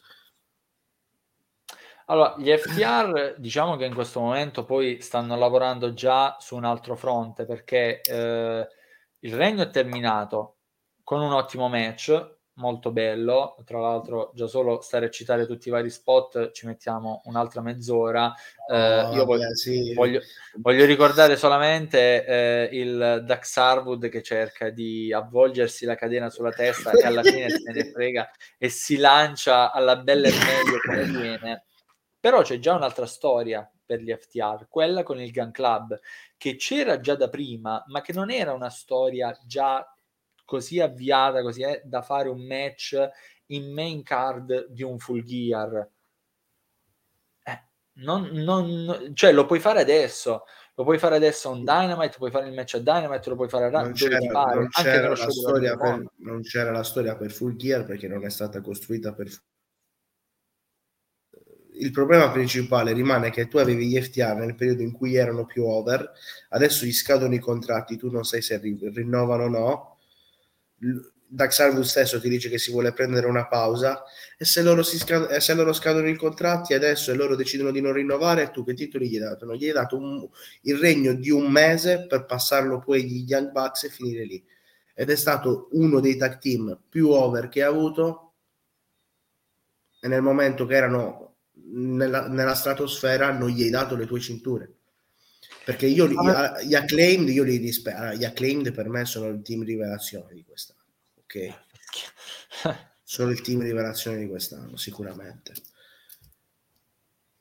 Però io ti dico, Kit Lee e Shane Strickland erano un team a cui dare le cinture? Invece allora, degli FTR? Lì era, me- era meglio degli FTR? Ma lo sanno anche i sassi che quelle cinture sarebbero finite sugli Hardy Boys, purtroppo. Però secondo me meglio come è andata, proprio a, a, occhi chiusi, meglio come è andata, quindi con Shane Strickland e uh, Kate Lee. Ma ti dirò anche un'altra cosa, se gli FTR in associazione a questo regno avessero fatto anche un regno come campioni della AEW, tu non avresti avuto degli acclaimed over come sono ora che pretendono di avere il meglio che la divisione tag team in generale in AW può offrire, quindi gli FTR. Sono loro che hanno lo status abbastanza grande da chiamare fuori gli FTR. Tu non l'avresti avuta questa cosa se ma loro amico mio, ma, amico mio, per come sono gli acclaimed, con il talento che hai acclaimed, il modo di andare, di uscire fuori lo trovi Sicuramente. il modo di uscire fuori lo trovi. Tu parli di una situazione, si è ritrovati in quel modo e loro interpretano quel ruolo, ma in un'altra situazione avrebbero interpretato quel ruolo e il talento era quello, fidati, sarebbero usciti comunque. Gli acclaimed da quando sono arrivati, che si vede. Però, ripeto, è una questione di gli FTR hanno avuto tre cinture, adesso ne hanno due, ne avevano tre, Nessuna di queste tre aveva era della, della, compagnia per la quale lavoravano e nessuna di queste tre aveva una storyline portata avanti come si deve. Perché gli FTR non avevano nessuna storyline portata avanti come si deve per nessuna di queste tre cinture. Nessuna. Se non fatto... quella quando l'hanno vinta. Jeff Cobb e, e l'Empire quando l'hanno vinto. Oddio, c'è saltato di nuovo il Frank. Stiamo registrando di sera, quindi le connessioni fanno capricci ancora più facilmente, ma adesso la, la risolviamo, speriamo, velocemente. Mm. Ok, no, l'abbiamo recuperato. Ci, ci sono? Ci, sei, sono sì, connessioni. Sì. Warner Media, Warner Media. Dobbiamo, dobbiamo cambiare ambito, questi titoli di coppia sono troppo spinosi. No, allora io sono d'accordo, eh? e tra l'altro è vero che comunque la storia cardine è stata nel momento in cui loro dovevano vincere le cinture, ma eh, caro mio, comunque considerando tutto quello che è stato il percorso degli FTR, loro hanno avuto un'utilità sotto traccia per la AEW, hanno portato il marchio AEW comunque in giro per il mondo, magari poche volte rispetto a quanto avrebbero potuto fare, ma lo hanno fatto e lo hanno fatto perché potevano farlo, perché non avevano il peso delle cinture di coppia AEW, perché se no non avrebbero fatto neanche quello e sarebbero rimasti sempre in AEW con tutte le cinture. Ma io penso che i, i, tre incontri fatti dagli FTR fuori dal, dall'AW li avrebbero fatti comunque anche con le cinture dell'AW. Cioè, tre incontri hanno fatto, uno in Messico, uno in, eh, uno in Giappone e uno in Inghilterra, se non sbaglio. Eh. Non è che ne hanno fatto eh? tanti altri fuori de, per quelle cinture.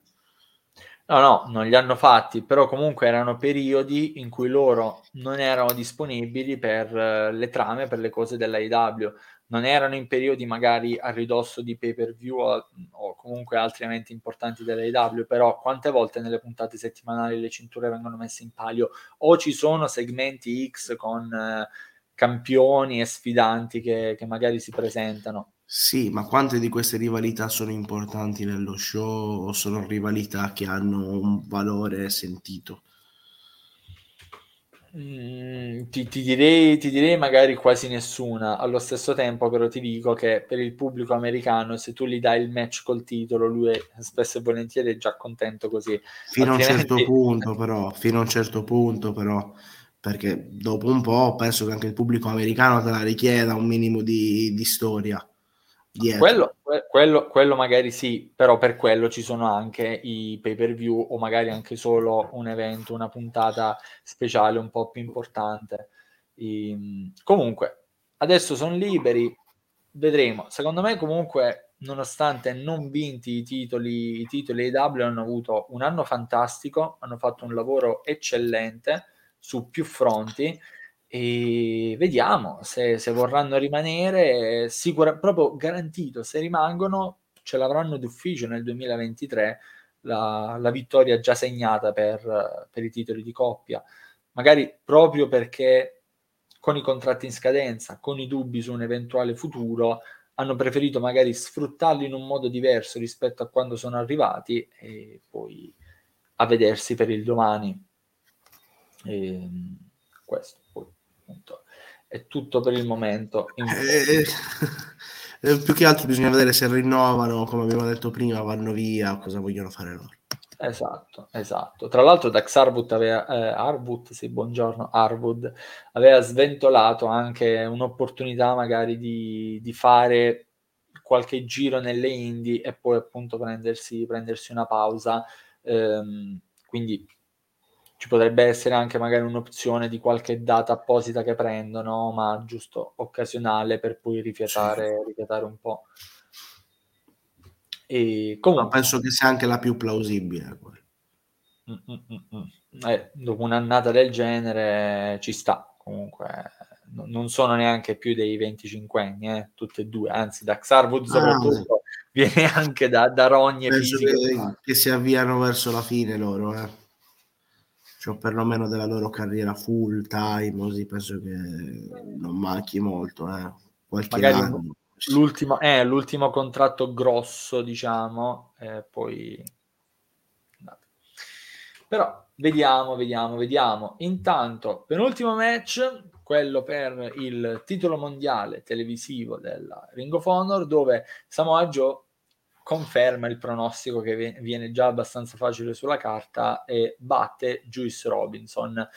Match dove magari a differenza dell'altro titolo singolo, diciamo minore della, della Raw, ovvero quello Pure, ha avuto decisamente, oltre che meno intensità, anche meno incertezza sul possibile finale. Certo, e il contesto Ring of Honor, magari si poteva immaginare che Wheeler Utah, rappresentante dei wrestler trionfati passe sul rappresentante degli sport entertainer, però qui veramente diciamo che mea culpa, sono partito con pregiudizi io, ma proprio in virtù del pronostico facile, del fatto che neanche tanto mi piace Juice Robinson, proprio non ce la faccio da quando l'ho scoperto che faceva comunque il personaggio con tributi a Macho Man Randy Savage, cosa fatta anche da un altro atleta attualmente in IW che mi è sempre andata poco a genio.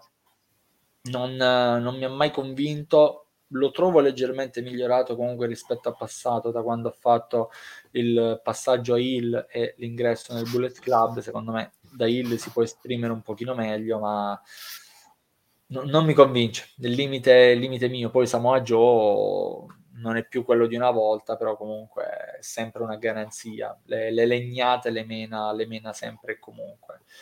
Um, giusto da segnalare per questo match, uh, se nel match per il titolo Pure Championship è stato inquadrato nel pubblico Trent Seven, appena arrivato, comparso a Rampage e si vocifera con un contratto a gettone con la AEW, in questo match è stato inquadrato nel pubblico niente meno che Tony Deppen. Tra l'altro, nello stesso giorno in cui Tony Deppen avrebbe dovuto essere in Italia. Quindi grazie AEW che ci ha fatto saltare l'apparizione di Tony Deppen per metterlo lì nel pubblico della Ring of Honor se non gli date una title shot nel prossimo futuro, sono guai, sono guai. Però, rimanendo sul match, che ti è sembrato questo confronto? Ma eh, guarda, sono d'accordo con te, non mi piace Joyce Robinson. Samoa Joe, anche lui, siamo, arrivato, stiamo arrivando agli sgoccioli, eh eh, in WWE era sempre infortunato, anche qua si è infortunato, poi adesso è tornato, sta facendo sicuramente un po' di più di quello che ha fatto lì negli ultimi anni, che ha fatto in WWE, eh, però anche qua secondo me te lo devi sfruttare fino a quando ne hai il, l'opportunità. Eh, è stato anche un bel match, un match tranquillo e poi come hai detto tu anche un po' scontato che ti serviva però anche per tirare un po' di fiato per, prima del main event, se no arrivi da, dalla macelleria, poi c'è il main event, invece questo è stato abbastanza tranquillo come incontro. Samoa Joe eh, non ho condiviso la, la, scelta di dargli il titolo TNT sinceramente. Mm eh, l'avrei condivisa solamente se andavi a riprendere una storyline tra Wardlow e MJF che però non hai ripreso. Eh, sì, io, io ho, e ho paura che anche con Wardlow arrivi a, a, un momento che secondo me ti è passato il treno e poi lo devi, devi aspettare che ripassi Wardlow è un altro di quelli che era overissimo e che quest'anno secondo me non ha avuto quel che meritava. Mm, mm, mm. Perché lui arriva a titolo TNT, ma poteva avere una shot a titolo mondiale. Dice vado per il titolo mondiale quando ci sarà un campione vero in un campione ad interim, ma poi non è mai andato per il titolo mondiale. Io la lancio così, però veramente alla provocatoria maniera. Secondo me se ne sono completamente scordati di quella cosa. O oppure, attenzione, la ripescheranno, la ripescheranno nel momento in cui ci sarà proprio l'opportunità per lanciarlo in modo chiaro e netto, nel senso quando magari c'è un torneo o magari un match multiplo per decidere un contendente, lì recuperano quella cosa con, come un modo sì, per inserirlo nel contesto. Il momento per lanciarlo secondo me c'era, ma anche Wardlow non è un ragazzino, eh. Uh, il momento mm, per lanciarlo c'era, amico mio, non, non, non dire di no. no non il per il titolo mondiale, però, non per quello. Mm, amico mio, allora... era verissimo con tutti, dai, era verissimo col pubblico. Cioè, quando il pubblico ti canta il tuo nome, cioè, che più di... Cioè, c'hai un palazzetto che canta il tuo nome. No, no, ok, quello, quello sì, più, però... più di questo che ti serve Wardlow è arrivato al match contro MJF e in generale comunque a vincere il titolo TNT dimostrando come performance, poi lato microfono ci siamo e non ci siamo, secondo me, però lato performance ha dimostrato veramente il minimo indispensabile. Con la vittoria del titolo TNT abbiamo visto gradualmente un Wardlow anche più presente e più combattivo contro Orange Cassidy, contro Brian Cage, anche nel, comunque nel, nel match della sconfitta titolata è stato presente, ha combattuto bene. Lì abbiamo iniziato a vedere il suo reale potenziale. Noi non sapevamo quale fosse il suo potenziale. Wardlow ha battuto MJF in uno squash. Ha battuto il campione esatto. IW in uno squash. È impossibile. Match Come fai a dimenticarti di questa cosa, capito? Come fai a non tirarla fuori questa cosa adesso? Ma ripeto, magari lo faranno in un altro momento. Serviva però rendere un po' più solido, un po' più solido Wardlow. Cioè, veramente aveva fatto poco. Non... No, io, io, io, penso che il momento, allora, dal momento che tu gli fai dire quando torna il vero campione, io vado contro il vero campione, quando torna il vero campione, lo fai andare. Nel momento in cui torna, però, lui ha la responsabilità di un altro titolo che ora non ha però siccome l'ha perso sì ho capito modo... però, è, però eh, è, anche giusto che un campione di un, di un, titolo possa ambire a un titolo massimo essendo io campione possa avere una possibilità di ambire all'altro titolo oppure no. Io ti faccio un esempio. Adesso poi ritorniamo alla lingofono Jade Cargill c'ho una streak vincente. Perché non vado a lottare per la mia per il titolo IW visto che non c'è nessuno in questa divisione che mi sta che mi sta alla pari. Cioè tu hai la streak vincente ma non sei per la. La gente dice è come Goldberg. Goldberg aveva la io ringrazio, ringrazio i potenti mezzi che ci hanno bloccato il Frank in una posa epica, in un fermo immagine memorabile secondo me però amico mio io non ci credo. Ogni volta che parlo di TBE, TBTNT roba così salta la linea no no no ma il Partito tuo fermo immagine io spero che recupererai poi anche tu questo contenuto perché il tuo fermo immagine è stato qualcosa di poetico qualcosa di altissimo no. e ehm, Detto questo, di questo contenuto che sta prendendo una piega assurda, allora voi ci vedete qui, è passata più di un'ora, se siete arrivati fino a questo punto davvero siete grandissimi, ma potete davvero premiare il nostro sforzo di questa recensione lasciando un like comunque a questo contenuto, fatelo diffondere, fatelo arrivare a quante più persone possibili per vedere i suoi ferme immagini bellissimi e poi volate anche nei commenti, lasciateci le vostre opinioni su questo evento, perché noi stiamo condividendo le nostre, stiamo facendo un po' di dibattito fra di noi, però vi stiamo certo. lanciando così tanti temi da questo evento, da altre cose che, cioè, ma ne avete di roba. Va a parlare di AW perché per forza ne, devi, ne vai a parlare. Adesso ho tirato fuori Jade Cargill e la sua streak per il semplice fatto che eh, una shot gliela devi dare prima o poi a quel titolo massimo. Eh. Cioè, Temo tantissimo quel giorno. Gliela devi dare. Eh, così eh, io penso che a Wardlow gliela dovevi dare. Perché Wardlow arriva per il titolo TNT perché rinuncia al fa dice io sono primo nel ranking, ma decido di andare per il titolo TNT aspettando che torni il vero campione e poi invece perde il titolo TNT contro Samoa Joe e per la cintura non ci va, nonostante il campione sia quello che lui ha squasciato in un minuto. Per quello, ah, io, avrei, per quello io avrei lasciato il titolo TNT a Wardlow, perché tu gli lasci il titolo TNT e tu a MJF gli fai fare le sue faide. Ok, gli fai fare le sue faide con uh, Starks, la sua faida con Danielson, tutte le sue faide. Però tu a questo momento gli hai fatto perdere una cintura a Wardlow in un momento in cui era verissimo per cosa lo mandi adesso? Ma adesso, ma adesso ci sta anche. Allora, Samoa Joe um, ha queste due cinture e secondo me comunque una delle due a breve giro passerà di mano. Mia idea però è che prima del passaggio di mano chiude le cose con Wardlow, però trionfando e tenendo Wardlow libero e con la possibilità poi effettivamente di iniziare a, eh, a, percorrere la strada per provare a dare l'assalto al titolo mondiale.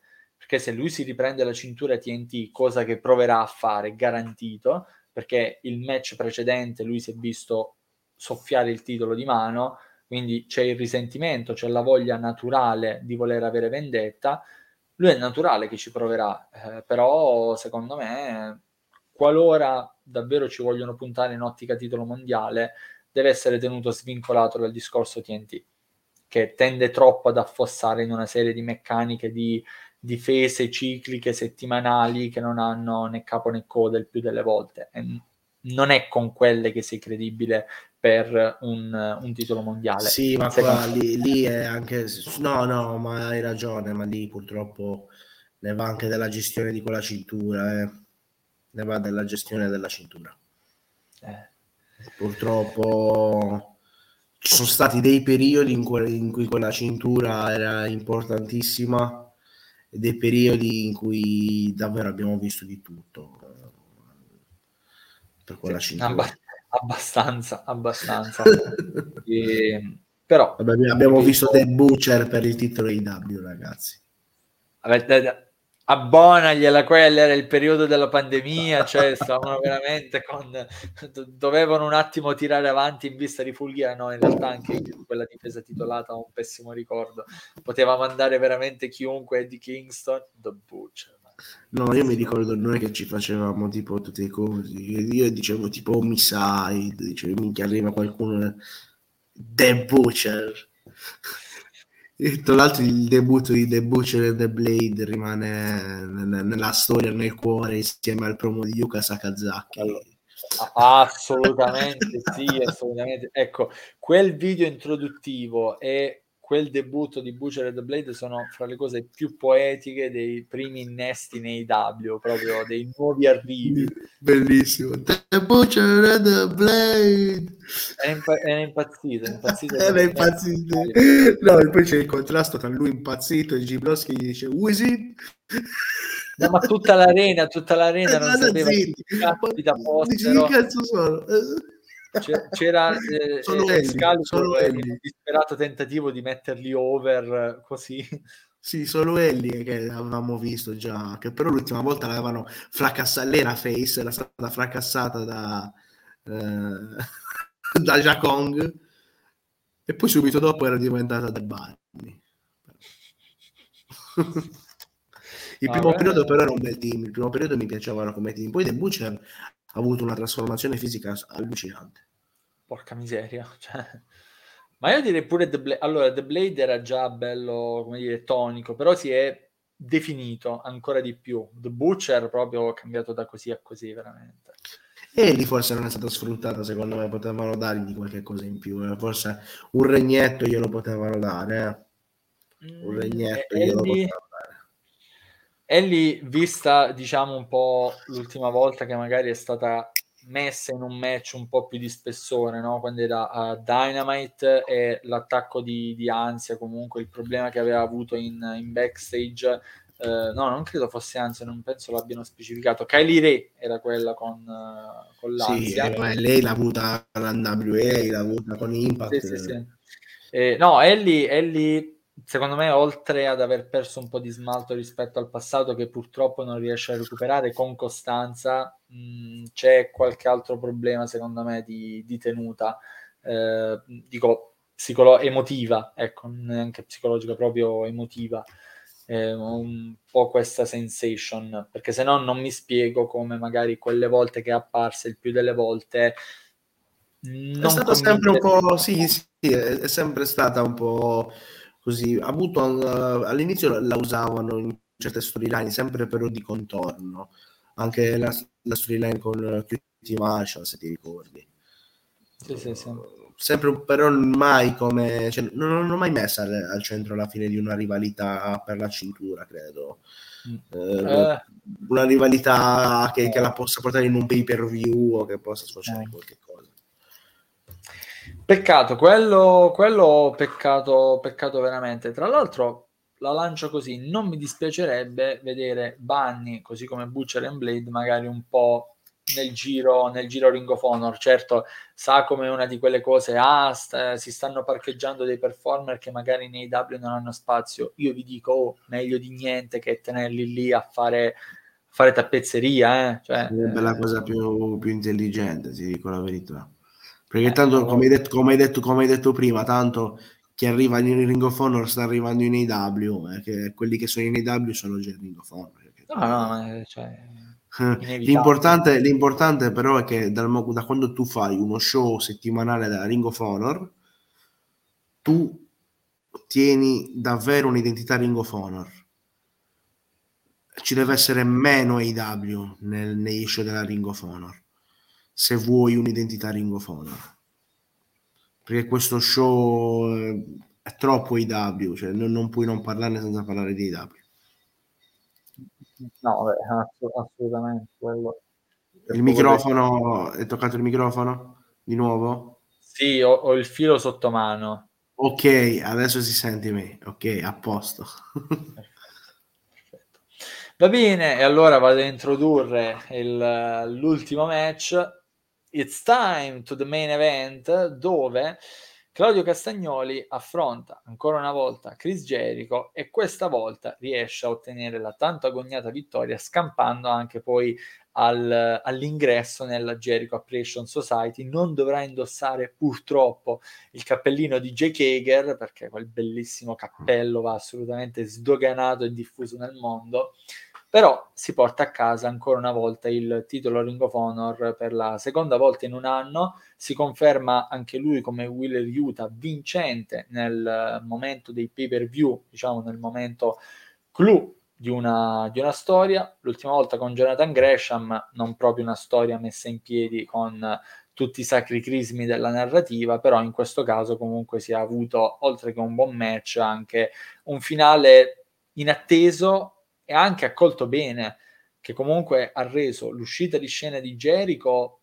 imprevista, inaspettata nelle modalità, e la vittoria di Castagnoli come una vittoria che comunque ha destato un pubblico emotivamente provato, dato che qualsiasi cosa che è venuta dopo il double dog collar match comunque viveva con meno intensità rispetto a tutto quello che veniva prima. Per forza, forse hai ragione tu, potevano metterlo come main event quello, il dog collar facilmente. Però qua andremo in contrasto, lo so già, okay. perché ti dico che questo incontro secondo me lo ha fatto praticamente quasi tutto Claudio. Mm. Penso che Jericho debba prendersi la pausa che già da tanto si diceva che lui si sarebbe preso e che poi non si è mai preso. Però penso che se la debba prendere. Eh, penso che sia il momento questo in cui se la debba prendere. Perché anche vedendolo combattere secondo me non, non, non vedi neanche il livello che era Jericho due anni fa o tre anni fa quando è partita l'AW eh, non, lo ve- non, lo, non, lo, non, lo vedo sprintoso, non lo vedo grintoso, non lo vedo... Eh, cioè, lo vedi che secondo me un po' arranca. Quando tu lo metti con un avversario che è nel massimo delle sue forze, come un Claudio, cioè, secondo me si nota troppo, eh, ma è l'età, è l'età, eh, però eh, inizia ad avere un'età, inizia, inizia anche a dover lasciare un po' lo spazio agli altri, sia a livello di cinture, di incontri, sia a livello anche di televisione. Cioè, il mio consiglio è adesso che Jericho ha perso, prenditi una pausa per un po' eh, e cerca di tornare ti fai la, l'ultima run perché alla fine cioè, di, di questo si parla. Sì.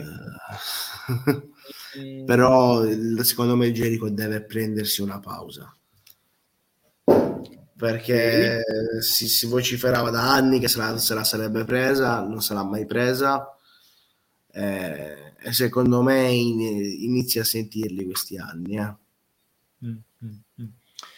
Um, non so, oh, io... probabilmente mi, nei commenti mi insulterete tutti perché siete dell'Appreciation Society.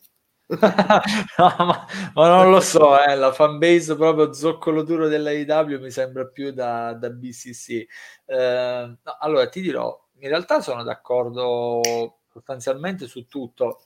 È abbastanza normale che, vista comunque la differenza di età e atletica dei due, sia Castagnoli a condurre il match, a impostarne il ritmo di alcuni scambi. Però, secondo me, Jericho comunque del suo ce l'ha messo molto bene, come al solito, così come contro un Tomohiro Ishii, contro Dalton Castle. Eh, mi è piaciuto comunque anche in queste vesti di campione Ring of Honor è un regno che secondo me finisce zoppo, nel senso che era palese per come era stato avviato che doveva finire nel momento in cui si arrivava a un, uno show televisivo. Adesso, comunque, con lo sviluppo legato alla piattaforma, quindi un nuovo Honor Club, anche magari un Claudio Castagnoli va benissimo per vendere comunque quello che, che è lo show settimanale. Um, tra l'altro serviva a chiudere questa storia fra la JS e il Blackpool Combat Club. Anche qui si è, si è andato avanti per le lunghe. Secondo me lo si è fatto bene. Da questo punto di vista sono, sono soddisfatto per le modalità con cui si è andati avanti, però serviva a chiudere. Um, sulla pausa di Jericho sì, ci può stare. Per me non è molto ingombrante comunque in, in quello che fa quando lo vedo ormai so cosa mi devo aspettare, non mi aspetto il meccione, quello incredibile, mi aspetto però un match ben strutturato e solitamente i suoi match eh, lo sono sempre, anche appunto citando solo quelli che ha fatto come campione Ring of Honor, quello con Bandido, secondo me gli ha dato un'introduzione perfetta al mondo All Elite e anzi fosse arrivato comunque in passato Bandido sarebbe stato comunque top se avesse affrontato Chris Jericho, veramente due mondi che, che, che si affrontano. Eh, così come anche la piccola costruzione e poi il match con Tomohiro Ishii legato magari a trascorsi che loro hanno avuto in passato. Cioè, ha avuto la sua presenza, ha avuto il suo spotlight, per me non troppo ingombrante, ma forse il più utile di tutti a tenere viva quella che è comunque la, la Ring of Honor che cerca di ritornare alla sua vecchia identità. Lui è stato quello che più di tutti ha spinto verso il ritorno alla vecchia identità della Ring of Honor, quella più come casa del wrestling. Lui come sport entertainer è stato proprio il contraltare perfetto per questa cosa. Però io ti dico, non c'era un altro personaggio che poteva fare questa cosa di riportare la Ring of Honor a quella che era la casa del wrestling e che aveva un passato nella Ring of Honor? Era Brian Danielson. Eh. ma lui l'avrebbe fatto da wrestler. Cioè il, il, lavoro, di, il lavoro di Jericho secondo me per come lo vedo io è stimolare i wrestler ad andare a prendersi quella cintura per poi ritornare con lo show settimanale, con un nuovo percorso alla vecchia identità. Però Brian Danielson magari lo poteva anche fare anche se non so se effettivamente il suo obiettivo sia vincere i titoli non l'elite. Io ho sempre avuto questo, questo dubbio, a differenza magari di un Adam Cole, di altri io non ho mai visto Brian Danielson proiettato verso le cinture come vincitore, come sfidante sì, ma non come vincitore. Poi dovesse vincerle, io sarei felicissimo perché lo adoro all'inverosimile, quindi anche nelle vesti di campioni a me va, eh, va bene, eh? che coppia o singolo va benissimo. Eh, però lui avrebbe fatto un lavoro che si avvicinava già a quella che era la Ring of Honor. Chris Jericho invece ha tenuto viva la Ring of Honor alla maniera del contesto AW. Quindi uno show che va in televisione, dinamiche e situazioni che si devono adattare al mondo televisivo. Il motivo per cui dico che il suo regno doveva finire all'inizio dello show televisivo della Ring of Honor è perché comunque lì, anche se in un contesto televisivo, si sarebbe provato a creare subito la netta contrapposizione, quindi mettere un wrestler come suo antagonista. Cosa che si è fatta qui per questo, per questo pay per view è che svincola poi Chris Jericho dalle, dalle dinamiche Ring of Honor, come, lo, come sarebbe stato col piano originario probabilmente. Però il fatto che se lo contendano due come loro mi fa pensare che secondo me non ci sarà questa divisione netta tra Ring of Honor e All Elite perché fatico a pensare che Castagnoli rimanga solo in Ring of Honor e che non lo vediamo più in AW. Fatico a pensare che Tony Khan non sfrutti il fatto che sia comunque una persona ben conosciuta dal pubblico televisivo, visti gli anni e anni che ha alle spalle in WWE. Penso che sarebbe anche sprecato uno come Castagnoli messo in uno show completamente online, perché le persone che hanno un volto comunque come lui, che ci sono da anni, le devi sfruttare in televisione. Mm-hmm. Quindi io, io penso che, lo, che, il titolo della Ring of Honor, così molte delle cinture della Ring of Honor ne vedremo sempre in AW e che lo show della Ring of Honor sarà sì uno show che avrà come soggetto principale quello, ma che vedrà sempre, sempre coinvolgimento di atleti AW che vanno lì e, e viceversa.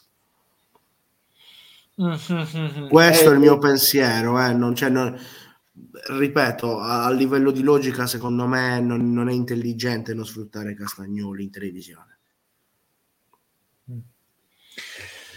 Allora, eh, diciamo che già solo prendendo in considerazione la, la, stable di cui fa parte, ci sono altri volti che lo possono sostituire bene. A livello generale, comunque sia il mondo AW ha dei personaggi che comunque ormai eh, hanno creato un legame con il pubblico, magari non hanno alle spalle anni di WWE, però nel periodo AW hanno avuto il tempo e l'opportunità per legare col pubblico, lo hanno fatto e possono comunque tranquillamente reggere la scena da un lato sì, magari può sembrare sprecato che uh, un Castagnoli, un Wheeler Utah, che comunque in una fase di crescita importante, siano, um, tra virgolette, relegati soprattutto a quel mondo. Però se tu gli vuoi dare un'identità, devi dargli anche dei portabandiera. Io poi non tolgo il fatto che magari in occasione di pay per view, puntate speciali dell'AW, eccetera, la Ring of Honor possa tornare a fare capolino anche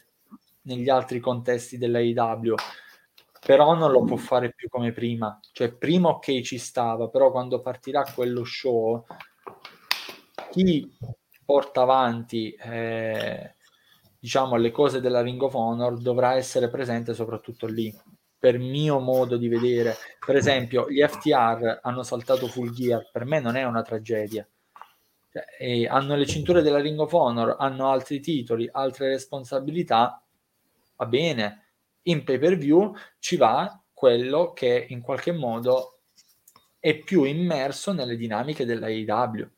Se no a questo punto facciamo i pay per view congiunti, ne facciamo di più.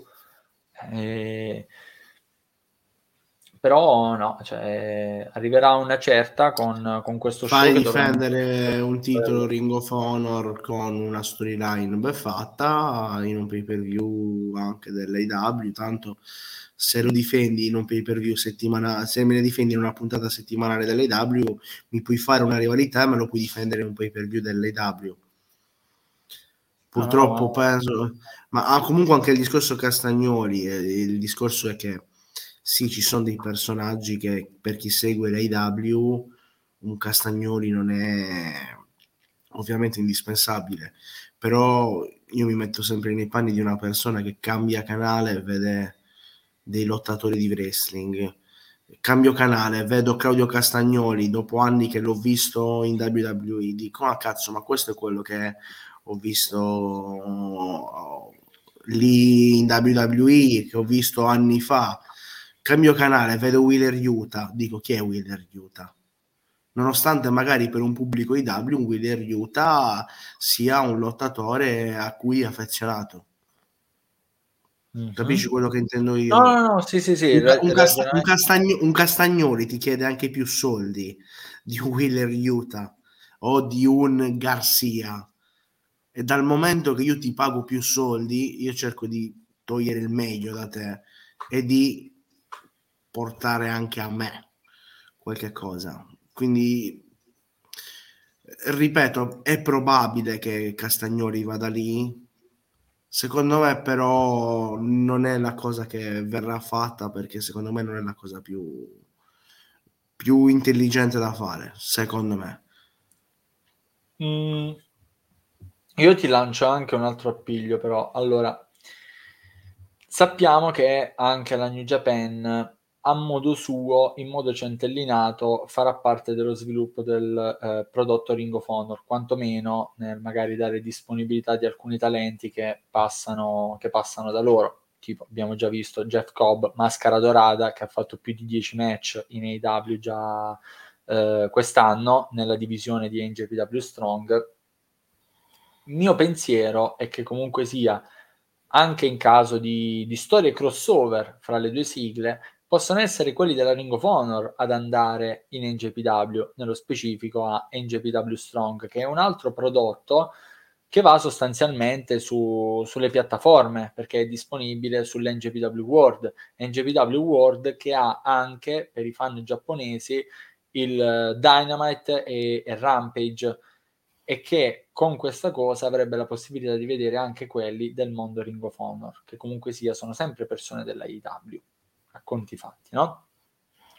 Quindi il modo magari per ehm, tirare fuori il meglio, come dici tu, nonostante facenti parte di un contesto completamente diverso da quello di un Dynamite Rampage, quindi il mondo televisivo, può essere anche dargli la possibilità di militare più facilmente in un'altra sigla.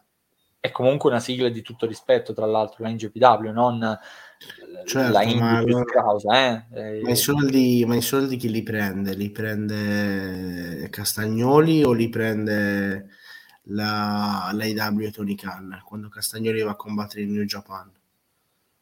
Tecnicamente eh, all'atleta pagano il booking, eh, amen. Poi magari Tony Khan il eh, suo vantaggio. Però, è... però se io Tony Khan pago Castagnoli 3 milioni l'anno, Castagnoli mi deve fruttare 6 milioni l'anno. Così che se io lo metto in uno show televisivo e Castagnoli va a farsi altri, un altro milione fuori da me, io non ci guadagno niente da quel milione. Anzi, Castagnoli usa la scusa che è stato nel mio show per chiedere ancora più soldi ai booker della New Japan. Quindi si fa ancora più soldi grazie alla mia pubblicità che gli ho fatto io. Con risparmio però, perché quei soldi che prende dai booker della New Japan eh, sono date che comunque lui non fa in AEW, soldi che non chiede alla AEW. Cioè non c'è il guadagno. No, c'è ma, l'AEW, ma l'AEW, c'è un, ma l'AEW tu c'hai il contratto annuale, non è che hai un contratto a gettone. Sì. Tu con l'AEW hai un contratto, quindi hai quel tot che io ti do, fisso. E quel tot a me deve ritornare comunque, in qualche modo, deve tornare quel tot che io do per te. In, in questo, questo caso, caso, in uno come Castagnoli ti torna in che cosa? Nella visibilità. Ti deve tornare questi soldi, devono tornare nella visibilità che uno come Castagnoli ti dà, essendo un personaggio che da anni è in televisione. Ed è per quello che Castagnoli ti chiede di più.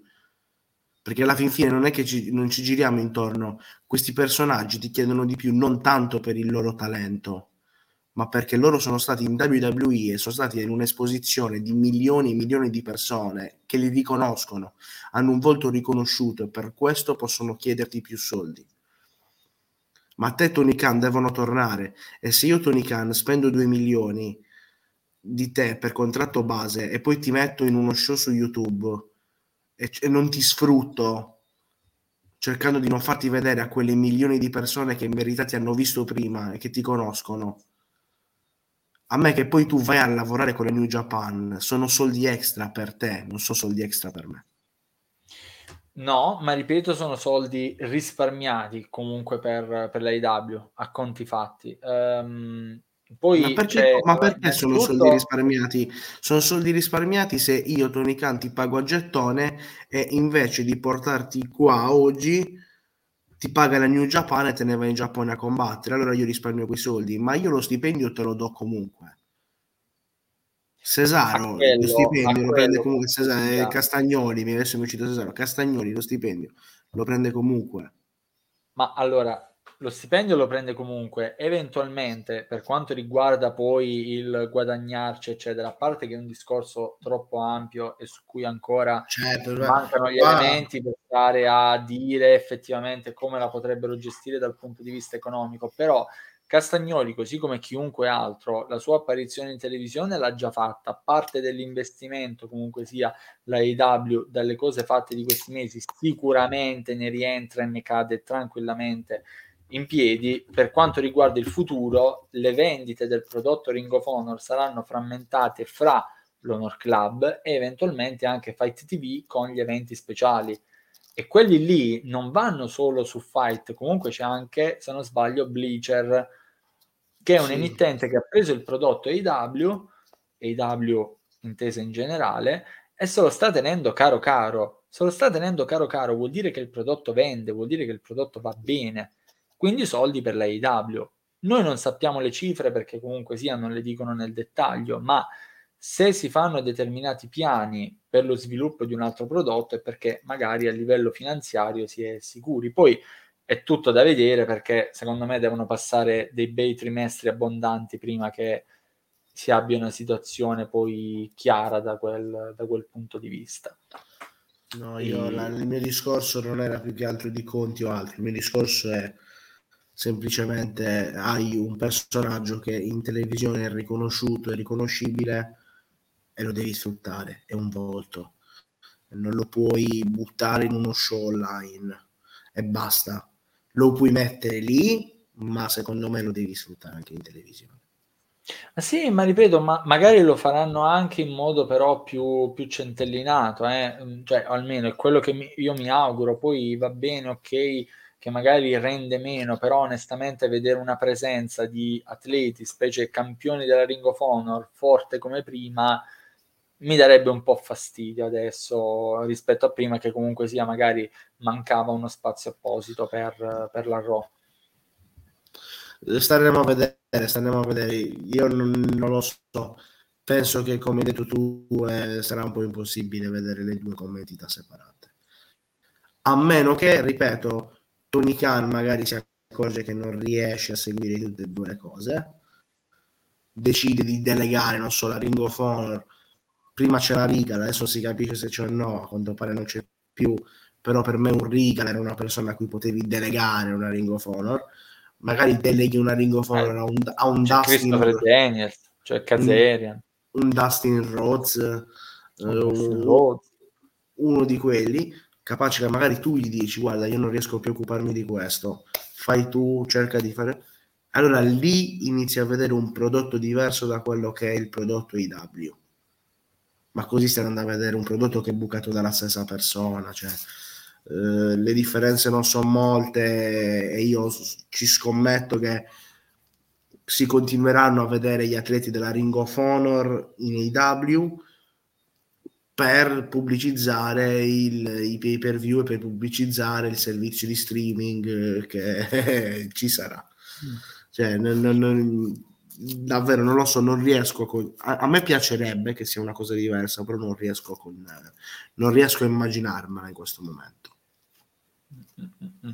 Vediamo, vediamo. Sicuramente intanto per questa settimana non abbiamo atleti Ring of Honor comunque bucati in questo momento in AW. Rush è stato pure sospeso. Quindi la serie è proprio tutti fuori dalle palle. Questa settimana Winter is coming, tutta AW.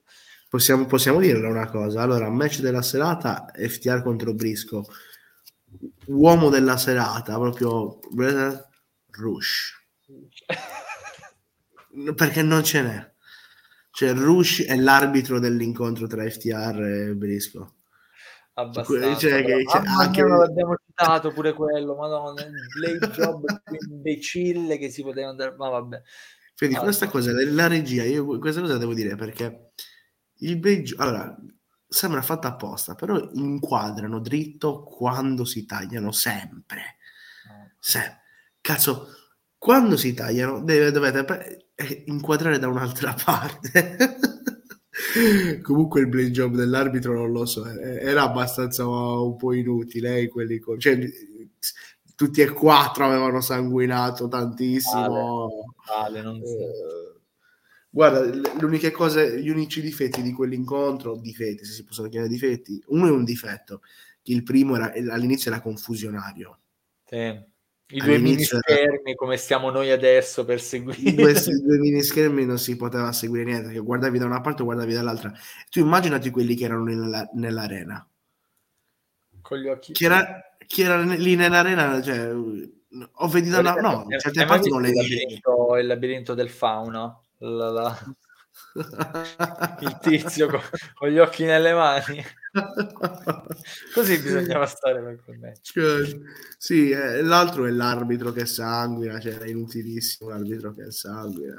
Dopo tutti e quattro, tra l'altro il primo, il, il primo sangue la prima goccia di sangue dopo boh, due minuti. Sì, neanche erano passati cinque minuti. Io e Dario praticamente a un certo punto vediamo Jay Brisco che sta sanguinando facciamo, oh, to, quanto sono passati? Due minuti, tre minuti, già ce l'abbiamo.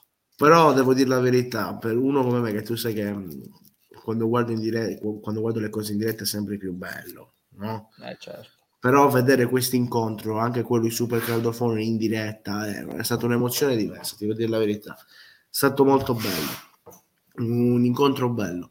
Eh, cioè, non è che lo dico tanto per, però cioè, a dirlo io così tanto è, è stata una bella rivalità, è stata una bella rivalità.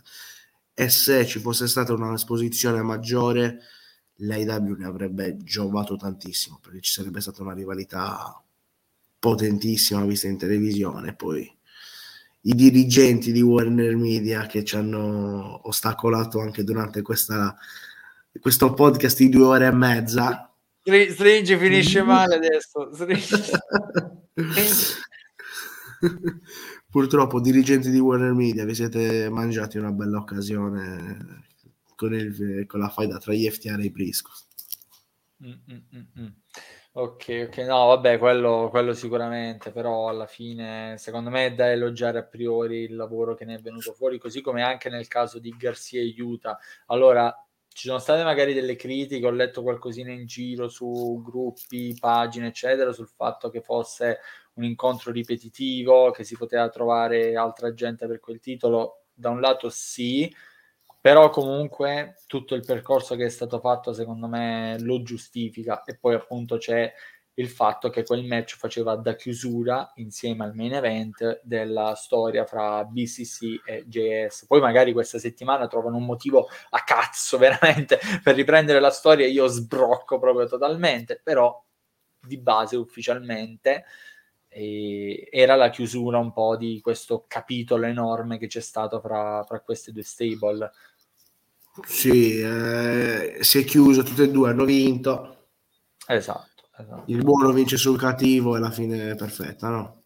Esatto, esatto.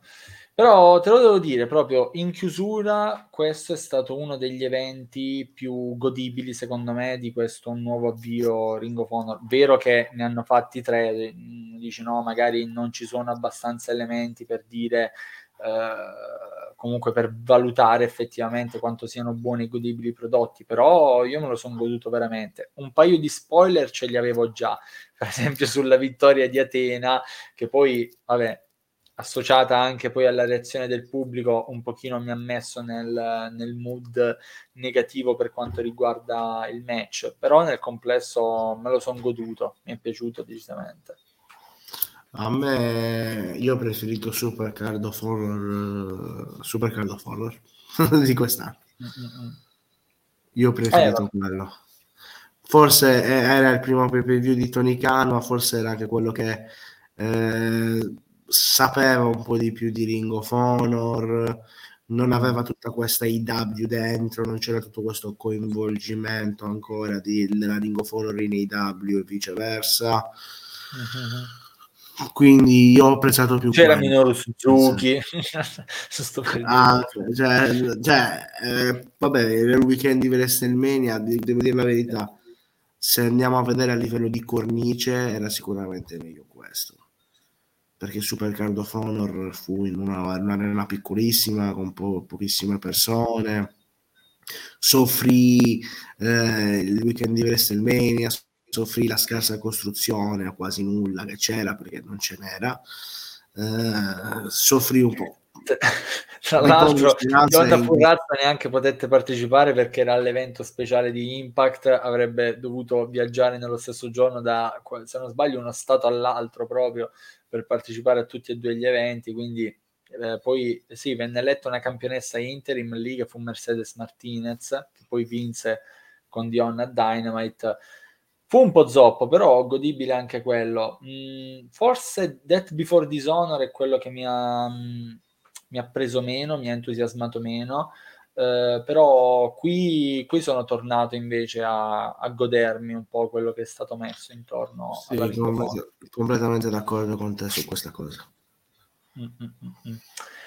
Vedremo cosa ci sarà per il 2023. Final Battle per quanto riguarda il 2022 ha chiuso quello che è un po' il grosso degli eventi per quanto riguarda la Ring of Honor e noi abbiamo chiuso con una super puntatona, probabilmente la più lunga di questa stagione 3 del Coffee Break che è solo agli inizi, ma appunto già vi stiamo servendo un puntatone.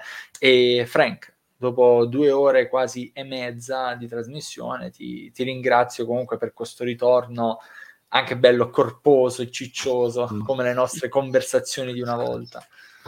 Ma sì, dai, ci abbiamo fatto una chiacchierata, adesso magari qualcuno mi insulterà, qualcuno sarà d'accordo con me. Comunque è stato un piacere, è stato bello tornare qua su Wrestling Unico Amore. Eh, sì, due ore e mezza le abbiamo fatte, quindi vuol dire che ci, ha fatto pia- che ci ha fatto piacere, dai. Bene, bene, bene. E alla faccia di Warner Media e di tutti i potenti che cercavano di sabotarci, anche questa puntata l'abbiamo portata a casa. Io vi ringrazio davvero di cuore, vi do l'appuntamento a un prossimo appuntamento, giusto per fare i giochi di parole ripetuti, sempre qui su Wrestling Unico Amore.